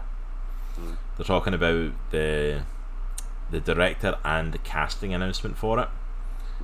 Mhm. that will be the biggest thing coming out of D twenty three if it's true. They won't do anything to top that because they're wanting Fantastic Four to be a banger because they're they're trying to It has to be. compete It with has to be. they're trying to compete with the previous Fantastic Four movies. Mhm. And basically do what they've done with other stuff and show now that it's in our hands, we're capable of it. Yeah, yeah. For San Diego Comic Con, I don't know. Because it's that's weird because San right? Diego Comic this week. is it this week, San Diego? I know I know it's coming sure up. is. I can't remember the exact dates. Is it this week? Pretty sure it is. For San Diego Comic Con, I honestly don't know. Mm. Because the thing is, like, I don't know. We'll definitely get stuff towards the stuff that's coming up this year. I'm thinking, I'm assuming San Diego Comic Con, we're going to get the trailer for Wakanda Forever. Oh yeah. We're going to get stuff like that. We're going to get trailers for some Maybe of some the. quantum uh, the Ant-Man teaser, maybe. Maybe an Ant Man teaser, probably a Marvels one because I've been because there've been talks of like there's been clips showing like the Marvel stuff apparently going around. Mhm. Apparently there was like was a was his face Paul Rudd with um like Ant Man with Carol Danvers and Miss Marvel Mm. Okay. uh, stuff. So I think we'll get a bit of the Marvels if not Ant Man stuff possibly. Mhm. Definitely Wakanda Forever. But I think Fantastic Four is going to be the, the big announcement. We won't get anything to see, obviously, but that'll be the big announcement for D23 of who the actors are. Yeah. I'm wondering if we're going to start to see some mutant stuff. It wouldn't surprise me. I mean, X Men. Which, again, spoilers for um, Miss Marvel. But we've had the second now reference to mutants because we had Mhm. Professor X and Multiverse of Madness. And now we've had Miss Marvel and the reference that what's going on in her body is a mutation. Second time. Second time we've heard that little ditty. You know what this means, right? Right, right. Are you hyped for the X Men yet? We're going to play, keep playing the freaking animated theme until you're hyped enough. But yeah, like I, we might get a reference to that, but I don't I, I know. think, I think we'll get a teaser for so the X Men show X Men '97, which is a continuation of Yes, the that's right. show. That's coming out. I animated forgot show from that. the '90s is coming out next year. So I'm, I I would assume we would get maybe a teaser of that, maybe Yeah. a D23, maybe. But I, yeah, I think to your point, I think Fantastic Four is going to be the biggie.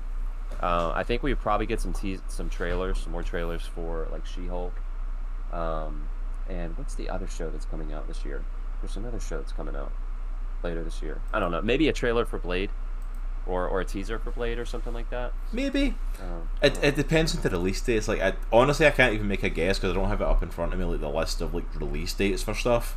yeah. So like whatever the next things are, we'll probably get stuff for them. Yeah. Like at least up to mid next year, maybe we'll get little hints at things. But Yeah. Uh, oh yeah, one hundred percent. As Paul Rudd found the fountain of youth, there is no way that guy should look like that and be as old as he is. Like, Yeah, it's kind of it's crazy. kind of nuts. But yeah, I think yeah. I guess there's nothing really much to add on to it. I'm kind of No. like it's just it's it's just kind of like I'm hype. I'm hype for where I think the MCU could go. Like, because you, you have all these big projects like Fantastic Four, you have Doctor Doom, you have Kang, you have Secret Wars, you have all this stuff, these really cool heroes being introduced. Yeah, it, it has the potential to be awesome. yeah. I mean, like, we've got so many options ahead of us. It could be phenomenal. I'm just worried. I'm just Oh, worried. nice LJ. Cal Dodd coming to YurCon this year. Sweet. That'll be cool. Is he coming? Is Cal Dodd still doing like? Is he playing Wolverine in the new X Men, or is it going to be someone else? I don't even know if there's any voice I'm actors. pretty sure he is. I'm pretty sure he is voicing him. is he. I was going to say because I've not even heard like any of the announcements for voice actors and stuff, so I wasn't even sure. The phase, if you know what I mean. Yeah, Yeah, he is. He is voicing him. I'm looking at like the, a the- like a midlife crisis. Absolutely, LG. I'm, I'm quite happy. Like, see if this ends up being just a like a little in between thing with just some like solo little filler stories before we get into the next stuff. I'll look back on it with a lot more fond memories than I am currently going through it, if that makes sense. Yeah.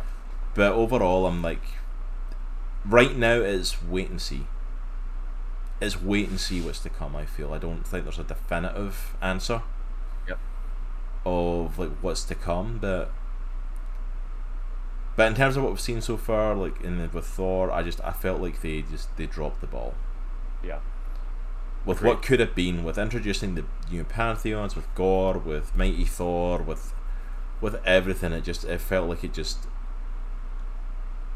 Let's put it this way: when half your like your fan base is now questioning the fact of whether or not they even want a Thor five, Yeah. and the fact that Taika. Waititi shouldn't be touching the project anymore, it's kind of like, eh. Yeah. Uh, like we can't have Moon Knight and not see that character get used again. No, absolutely, Right. LG. I want to see more, especially the way they left off Moon Knight. See the way they left off Moon Knight season one, and then went, "Oh yeah, we don't know if we're doing season two. It's like, well, why did you put a freaking cliffhanger at the end of it? Also, is anybody disappointed that we didn't see any of the Egyptian gods at the pantheon? No, right? You literally just introduced them in Moon Knight, and I'm like, what? None make an appearance, really? Okay. Yeah, I agree. Yeah, that's a LG. That's the thing. I think I think so much stuff was set up, and there wasn't clear cut ways of where to go with certain things.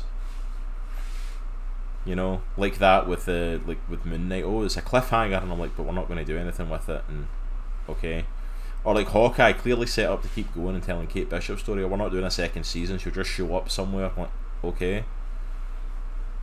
Thankfully, like Kingpin and Daredevil are meant to be showing up in Echo. They at least confirmed. There's at least Well, rumors circulating this- that that's possibly a thing, and I'm like, This version of Kingpin. just just, just go, let him Well, be the won't. just let him be the Netflix version. Just let him No. be the Netflix Please, version. There was nothing God, wrong with that. Let him be that. What do you think of that, by the way? Apparently, Daredevil's going to be having his black costume as well. Not like the Frank Miller like blindfold one, but his actually black Daredevil costume. I don't know if I know that one. Not the black and not the yellow one, right? Not No, the no, no. The he wore it for a little while. Let me see if I can it. Daredevil costume. Is the only black costume that I know of is the one with the bandana across his face. I forgot to say. So of course, I put in black cosh. Oh, I see what you're talking about. The black and red accents. Yeah, with the red accents to it. Oh, okay. I like that actually. I like the way that looked. Yeah, he's worn it a few times. That one, it's like he usually goes back to the red one eventually, but like, I like it, man. I, I would love to see him wear the yellow one, but I get why they don't want to do that one. It's kind of yeah. gaudy. So for anyone that's in the, Yeah, yeah, yeah. I like that one.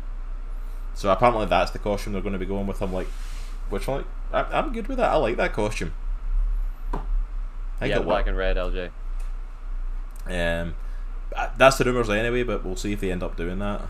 I just checked my Comic Con for August, and Red Dwarf Arnold Rimmer will be there. Oh my gosh, yes, absolutely.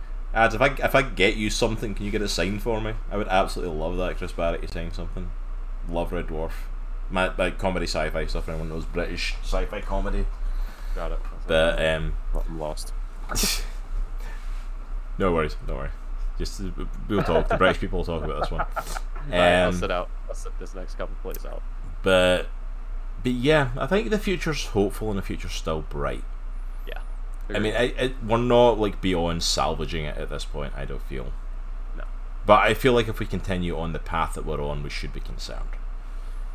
Because the MCU is not just competing in a vacuum anymore like it was early on. It's competing against really high quality stuff, Yeah. especially geek stuff and nerd stuff. Geek and nerd culture has has blown up and has become mainstream now. Which, if you told like teenage me that, I would never have believed you. It's cool to be a nerd now. Yeah. Still not used to that. Not even a little. Like I, I grew up as a nerd. Like it was not cool. Not at all. Not even slightly. Being a comic book fan was not a, an everyday thing. But I mean, it's like I think we're never going to be shy of that content, and I think the different stuff is only good. I like. I kind of, I kind of almost want Marvel to take a dip in like how much success they're having, because I want it to be a case of when they take a dip in that, that when the stuff starts, the other stuff starts to get really big compliments and starts to make a lot of money, that it'll push them to be better. Yeah. And you know what I mean? It's like I'm always a believer of like competition is a bigger thing. Agreed. You know, like I, I used to grow up as a I grew up as a wrestling fan, and I always believed that like the era that we grew up in watching wrestling that the wrestling quality was better because there was a com- company giving them competition. As soon as that company disappeared, the quality freaking dipped. Yep. So I was like, yeah, absolutely, LG. They kind of almost need to be humbled, like, because they're like the juggernaut at the top of the thing now, and it's like, but if they get dropped, it'll make them step back and reassess, and that and that would have not what people want. A bunch of mediocre content. no, absolutely not. It's like you're going to give us high quality stuff. Keep up the high quality stuff. It's like Yeah.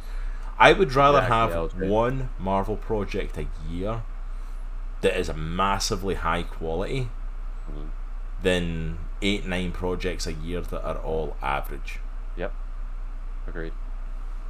You know, I just I don't want them to get into a place of if we keep pushing more content, it's going to get us more money, and that be the driving force as opposed to making stuff that's really good. Because if they make stuff that's really good, they'll do both. They'll make even more money. Yep. You know, because like this is the. I don't want them to have got to Endgame and be resting on their laurels at this point. I want them to have got to Endgame and go. Actually, we should be digging in harder now because mm-hmm. anyone that's been invested at any point at the first three phases, you literally have a point to dip out now that Endgame's passed. Yep. You've got no reason to invest. The whole story that it's been building up to is done. Iron Man's gone. Captain America's gone. You know, it's like all these heroes that you Black Widow's gone. It's like they're they're gone. It's a Yeah. whole new different heroes. Uh, I wonder if being backed up by COVID had an effect too. It maybe had an effect to a certain extent, but at the same time they readjusted like release times and stuff to a certain bit. Like, like you know what I mean? Like WandaVision came out first, but it wasn't meant to be the first project released. It was meant to be something else, and I'm like, Mhm. which I'm kind of like, what was the original plan that changed? Constipated with content, LG. that is an image I did not think I was going to get today. Thank you so much for that. But, but yeah, it's like I think, I think yeah, the future's looking bright for it. I think we're looking hopeful. Uh, we can't blame when the issues of writing and planning. Absolutely. I mean, that's the thing. The writing and planning, the big things, and it's like. But the, I mean, they've got enough people. They've got the chance to turn it around still. Yep. But yeah, I think that's pretty much us for Thor and for Phase Four today, and I think that's a good place to kind of wrap it up. We're we're kind of there. Uh, one thing I do actually want to talk about briefly because I don't know if I've talked about it in the podcast yet. I know we've mentioned it in different streams, and we've been like going crazy in Discord talking about it. Uh, but in the near future, we're going to actually be having a little bit of a change to our um, regularly scheduled content. Oh yeah. Oh yeah. Uh, don't me... don't worry, we're still going to be here on Sundays doing our podcast thing. You're not getting rid of us that easily. Um, but a couple of streams are going to be coming to an end to open up way for another stream. Art of the Hero is going to be finishing up don't worry, Nitro's still going to be here. He's still going to be doing art still stuff. He'll be doing art. Yeah. He's you can still get commissions from him. You can still get your logos done and all that sort of stuff. He's still going to be doing his thing. Um, and the Sea of Thieves stream is actually going to be wrapping up in Fridays because uh, we don't have another free night. So yep. dedicate to this, but we are actually going to be dedicating ourselves to brand new Dungeons and Dragons. Got our dice on the go there. Go on. I'm on, I'm on stream. I have to do it once. I have to. Let's see if I can get it. 13. Crit hit. Crit hit. No, I got a 1. that one. Nitro's computer just blows up while he's sitting there. so yeah, so just to tell you a little bit about this, I've got a piece so bad, so I'm gonna try to make this as quick as possible. Uh, so we are we are starting Dungeons and Dragons. We don't have a lot of details right now. Um, we have our first DM for our first campaign, and his name is Tom Levine. Which, if you've been following our podcast for any length of time, you know he's been a guest of ours. He is a published author. He's worked with Todd McFarlane of Spawn, and he also has his own comic, Beckett's Last Mixtape, which is awesome. Everything 13 Reasons Why wishes it was. Which we totally did an interview with him regarding, so you should yeah, yeah. totally go so to our YouTube channel and check it out. So he's going to be doing our first uh, campaign. Uh, right now we have four players. Uh, again, we need to check with him as far as how, how big he wants the party. Uh, but after this first campaign, once we get our footing under us, we're probably going to be, be making this a regular part of the channel. Uh, we have Discord channels set up uh, for it, which if you are not in our Discord, there's a shout out for that. we have a list of DMs that have already kind of offered their services, so to speak, and we have a list of players that have already, already volunteered to play. So if you are not on that list and you would like to be uh, considered uh, for a DM in a future campaign, because Cross nor I have ever played D and D, um, and you, or you would like to play, and or you would like to play, please hit us up uh, Discord. Um, we've been chatting about it for weeks. We're super excited. Um, yeah, yeah, that's all I really have to say. Yeah, it's gonna be awesome. yeah, I, will talk. I've got something else to pitch. If you need to go pee, there's your yeah, chance. Yeah, I gotta go pee. I'll be right back. I've been on it for so long. I'll be right back. Man is a bladder like an 80 year old. But yeah, so we're absolutely going to be doing um, some D and D on the channel. We're really excited for this. Um, massive shout out to Tom, who's going to be um, DMing for us. Uh, guest DMs and occasional guest players would be cool. Yeah, so like we're we're still getting our foot, and we're going to do our first campaign with him, um, to kind of get our footing under it, and then from there we're going to see where we want to take it. We've got a couple of people who have been interested in DMing and possibly doing DM roles, but we've also got a bunch of people who are wanting to play. I think like a ton of people have came forward either uh, seasoned players or if you're like brand new to it, if you want to play. Um, we've had a couple of people who have never played before, like Nitro and I have never done Dungeons and Dragons. Like we wanted to. I know um, Caleb over at the Space Hawk um, just wrapped up like a D&D campaign, which I was totally gutted that my schedule wouldn't allow that. Um, so we're really excited and hyped. Thank you, LJ. Appreciate it, bro. Um, so we're really excited for this. We're really getting in. Like uh, Nitro's got his player's handbook. I've got my player's handbook coming in today. Um, so we're that was just creepy. What in the world was that entrance? but yeah, as I was saying, like, uh, cannot hear you. Daggone it, I knew that. I knew it was on. you sure you did? Sure you did. Um, but yeah, like as we were saying, if anyone wants to come in and play, hit us up in the Discord if you're interested in playing. If you want to be a DM, if you want to just get involved, whether you've you've played tons of D and D and you're a seasoned veteran, or you've never played a game before, let us know. Yeah. Uh, we want to get as much of the community involved as we can with it. Yeah. Um, also, I want to do um, a little bit of shout out. I'm going to put up some links in our chat right now. Um, my lovely wife Jay, who you may know from Monday nights here on stream. Where's my thing moving? There we go. I tried to scroll up there and it just wasn't doing it. Um, my lovely wife Jay, who you may know from Monday nights here, playing um, You Have Died, Try Again, playing a lot of different horror games, playing some Nancy Drew games. Um, she's decided to go off on an adventure and she's dragging uh, Mrs. Nitro along with her. Our lovely ladies are going to be kicking off their own um, adventures into podcasting and social media and everything um, with My Cup of Tea. This is not going to be in the same vein of what we're doing um, because somehow these comic book geeks managed to, you know, marry fairly cultured women who like the finer things in life. Believe it or not. They like the finer things in life and somehow ended up with us. So, you know, don't look a gift horse in the mouth on that one.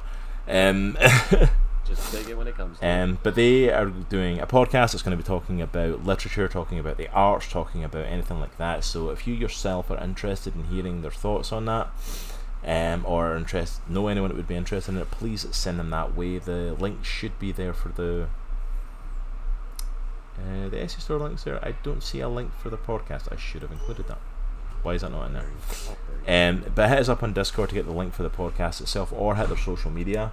Um, Jay is eventually going to look to switch over to her own My Cup of Tea 1775 Twitch channel. Um, it's not going to happen probably for some time, but the plan is to move there. So if you want to go drop her a follow for when that happens, hit her up in the social media. She's on Twitter, Instagram, Facebook, um, up on YouTube where the stuff will be getting uploaded. And then also she has an Etsy store that has now opened with her first piece of artwork for sale.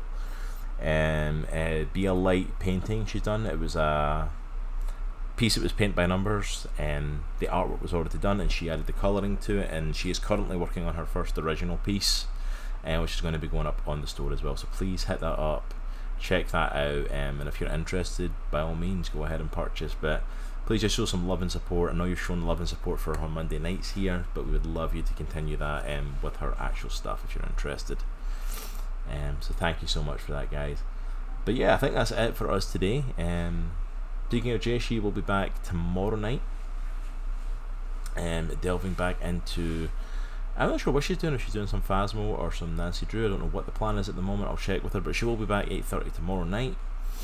Um, then I will be back Tuesday night with some more Horizon Zero Dawn, getting back into that game. Nitro will be back on Thursday, I believe, doing some more Art of the yep. Hero. Uh, depending on whether or not um, I, I, may or may not be starting on D's uh, commission, just me D's commission from the 12-hour stream on Thursday. If, if not, I'll be working on some D and D stuff. Nice some character art. And then, as far as I know at this point, we will be doing some Sea of Thieves on Friday. So if you're interested in setting sail with me, getting as many sailing as we can before we end up stopping it for D and D, um, by all means, just let us know and we'll get you in for some good times this Friday night. Uh, and then, are you going to be here next Sunday? That's a really good question. I, I don't know the answer to that right now. I think I should be. I should be doing a stream this yeah. uh, this coming Sunday. But keep up with us on um, Discord and on social media to hear what's happening this Sunday. I will not be here. Um, Jay is going out of town to see a friend, so I will be with the kids all weekend. Um, so there will be no. I will pray for you. Uh, thank you. I appreciate it. I don't know if I'm going to survive it. Um, so I won't be here for the podcast on Sunday, um, and Jay also won't be here on Monday night, next Monday night, because uh, she gets back in Monday evening. Um, so 100% keep up to date with us on social media and Discord to hear um, if Nitro's going to be doing something this Sunday, if he does a podcast, if he does some gaming, some art, whatever he gets up to. Um, but I think that's pretty much everything for what's coming up this week. Sweet. Alright, we just need to go and drop a lovely raid on someone. Depending who is even live right now. Uh, let's see.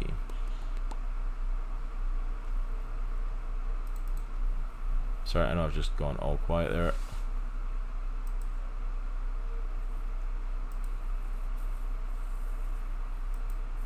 Try to see if any of our regular friends are on.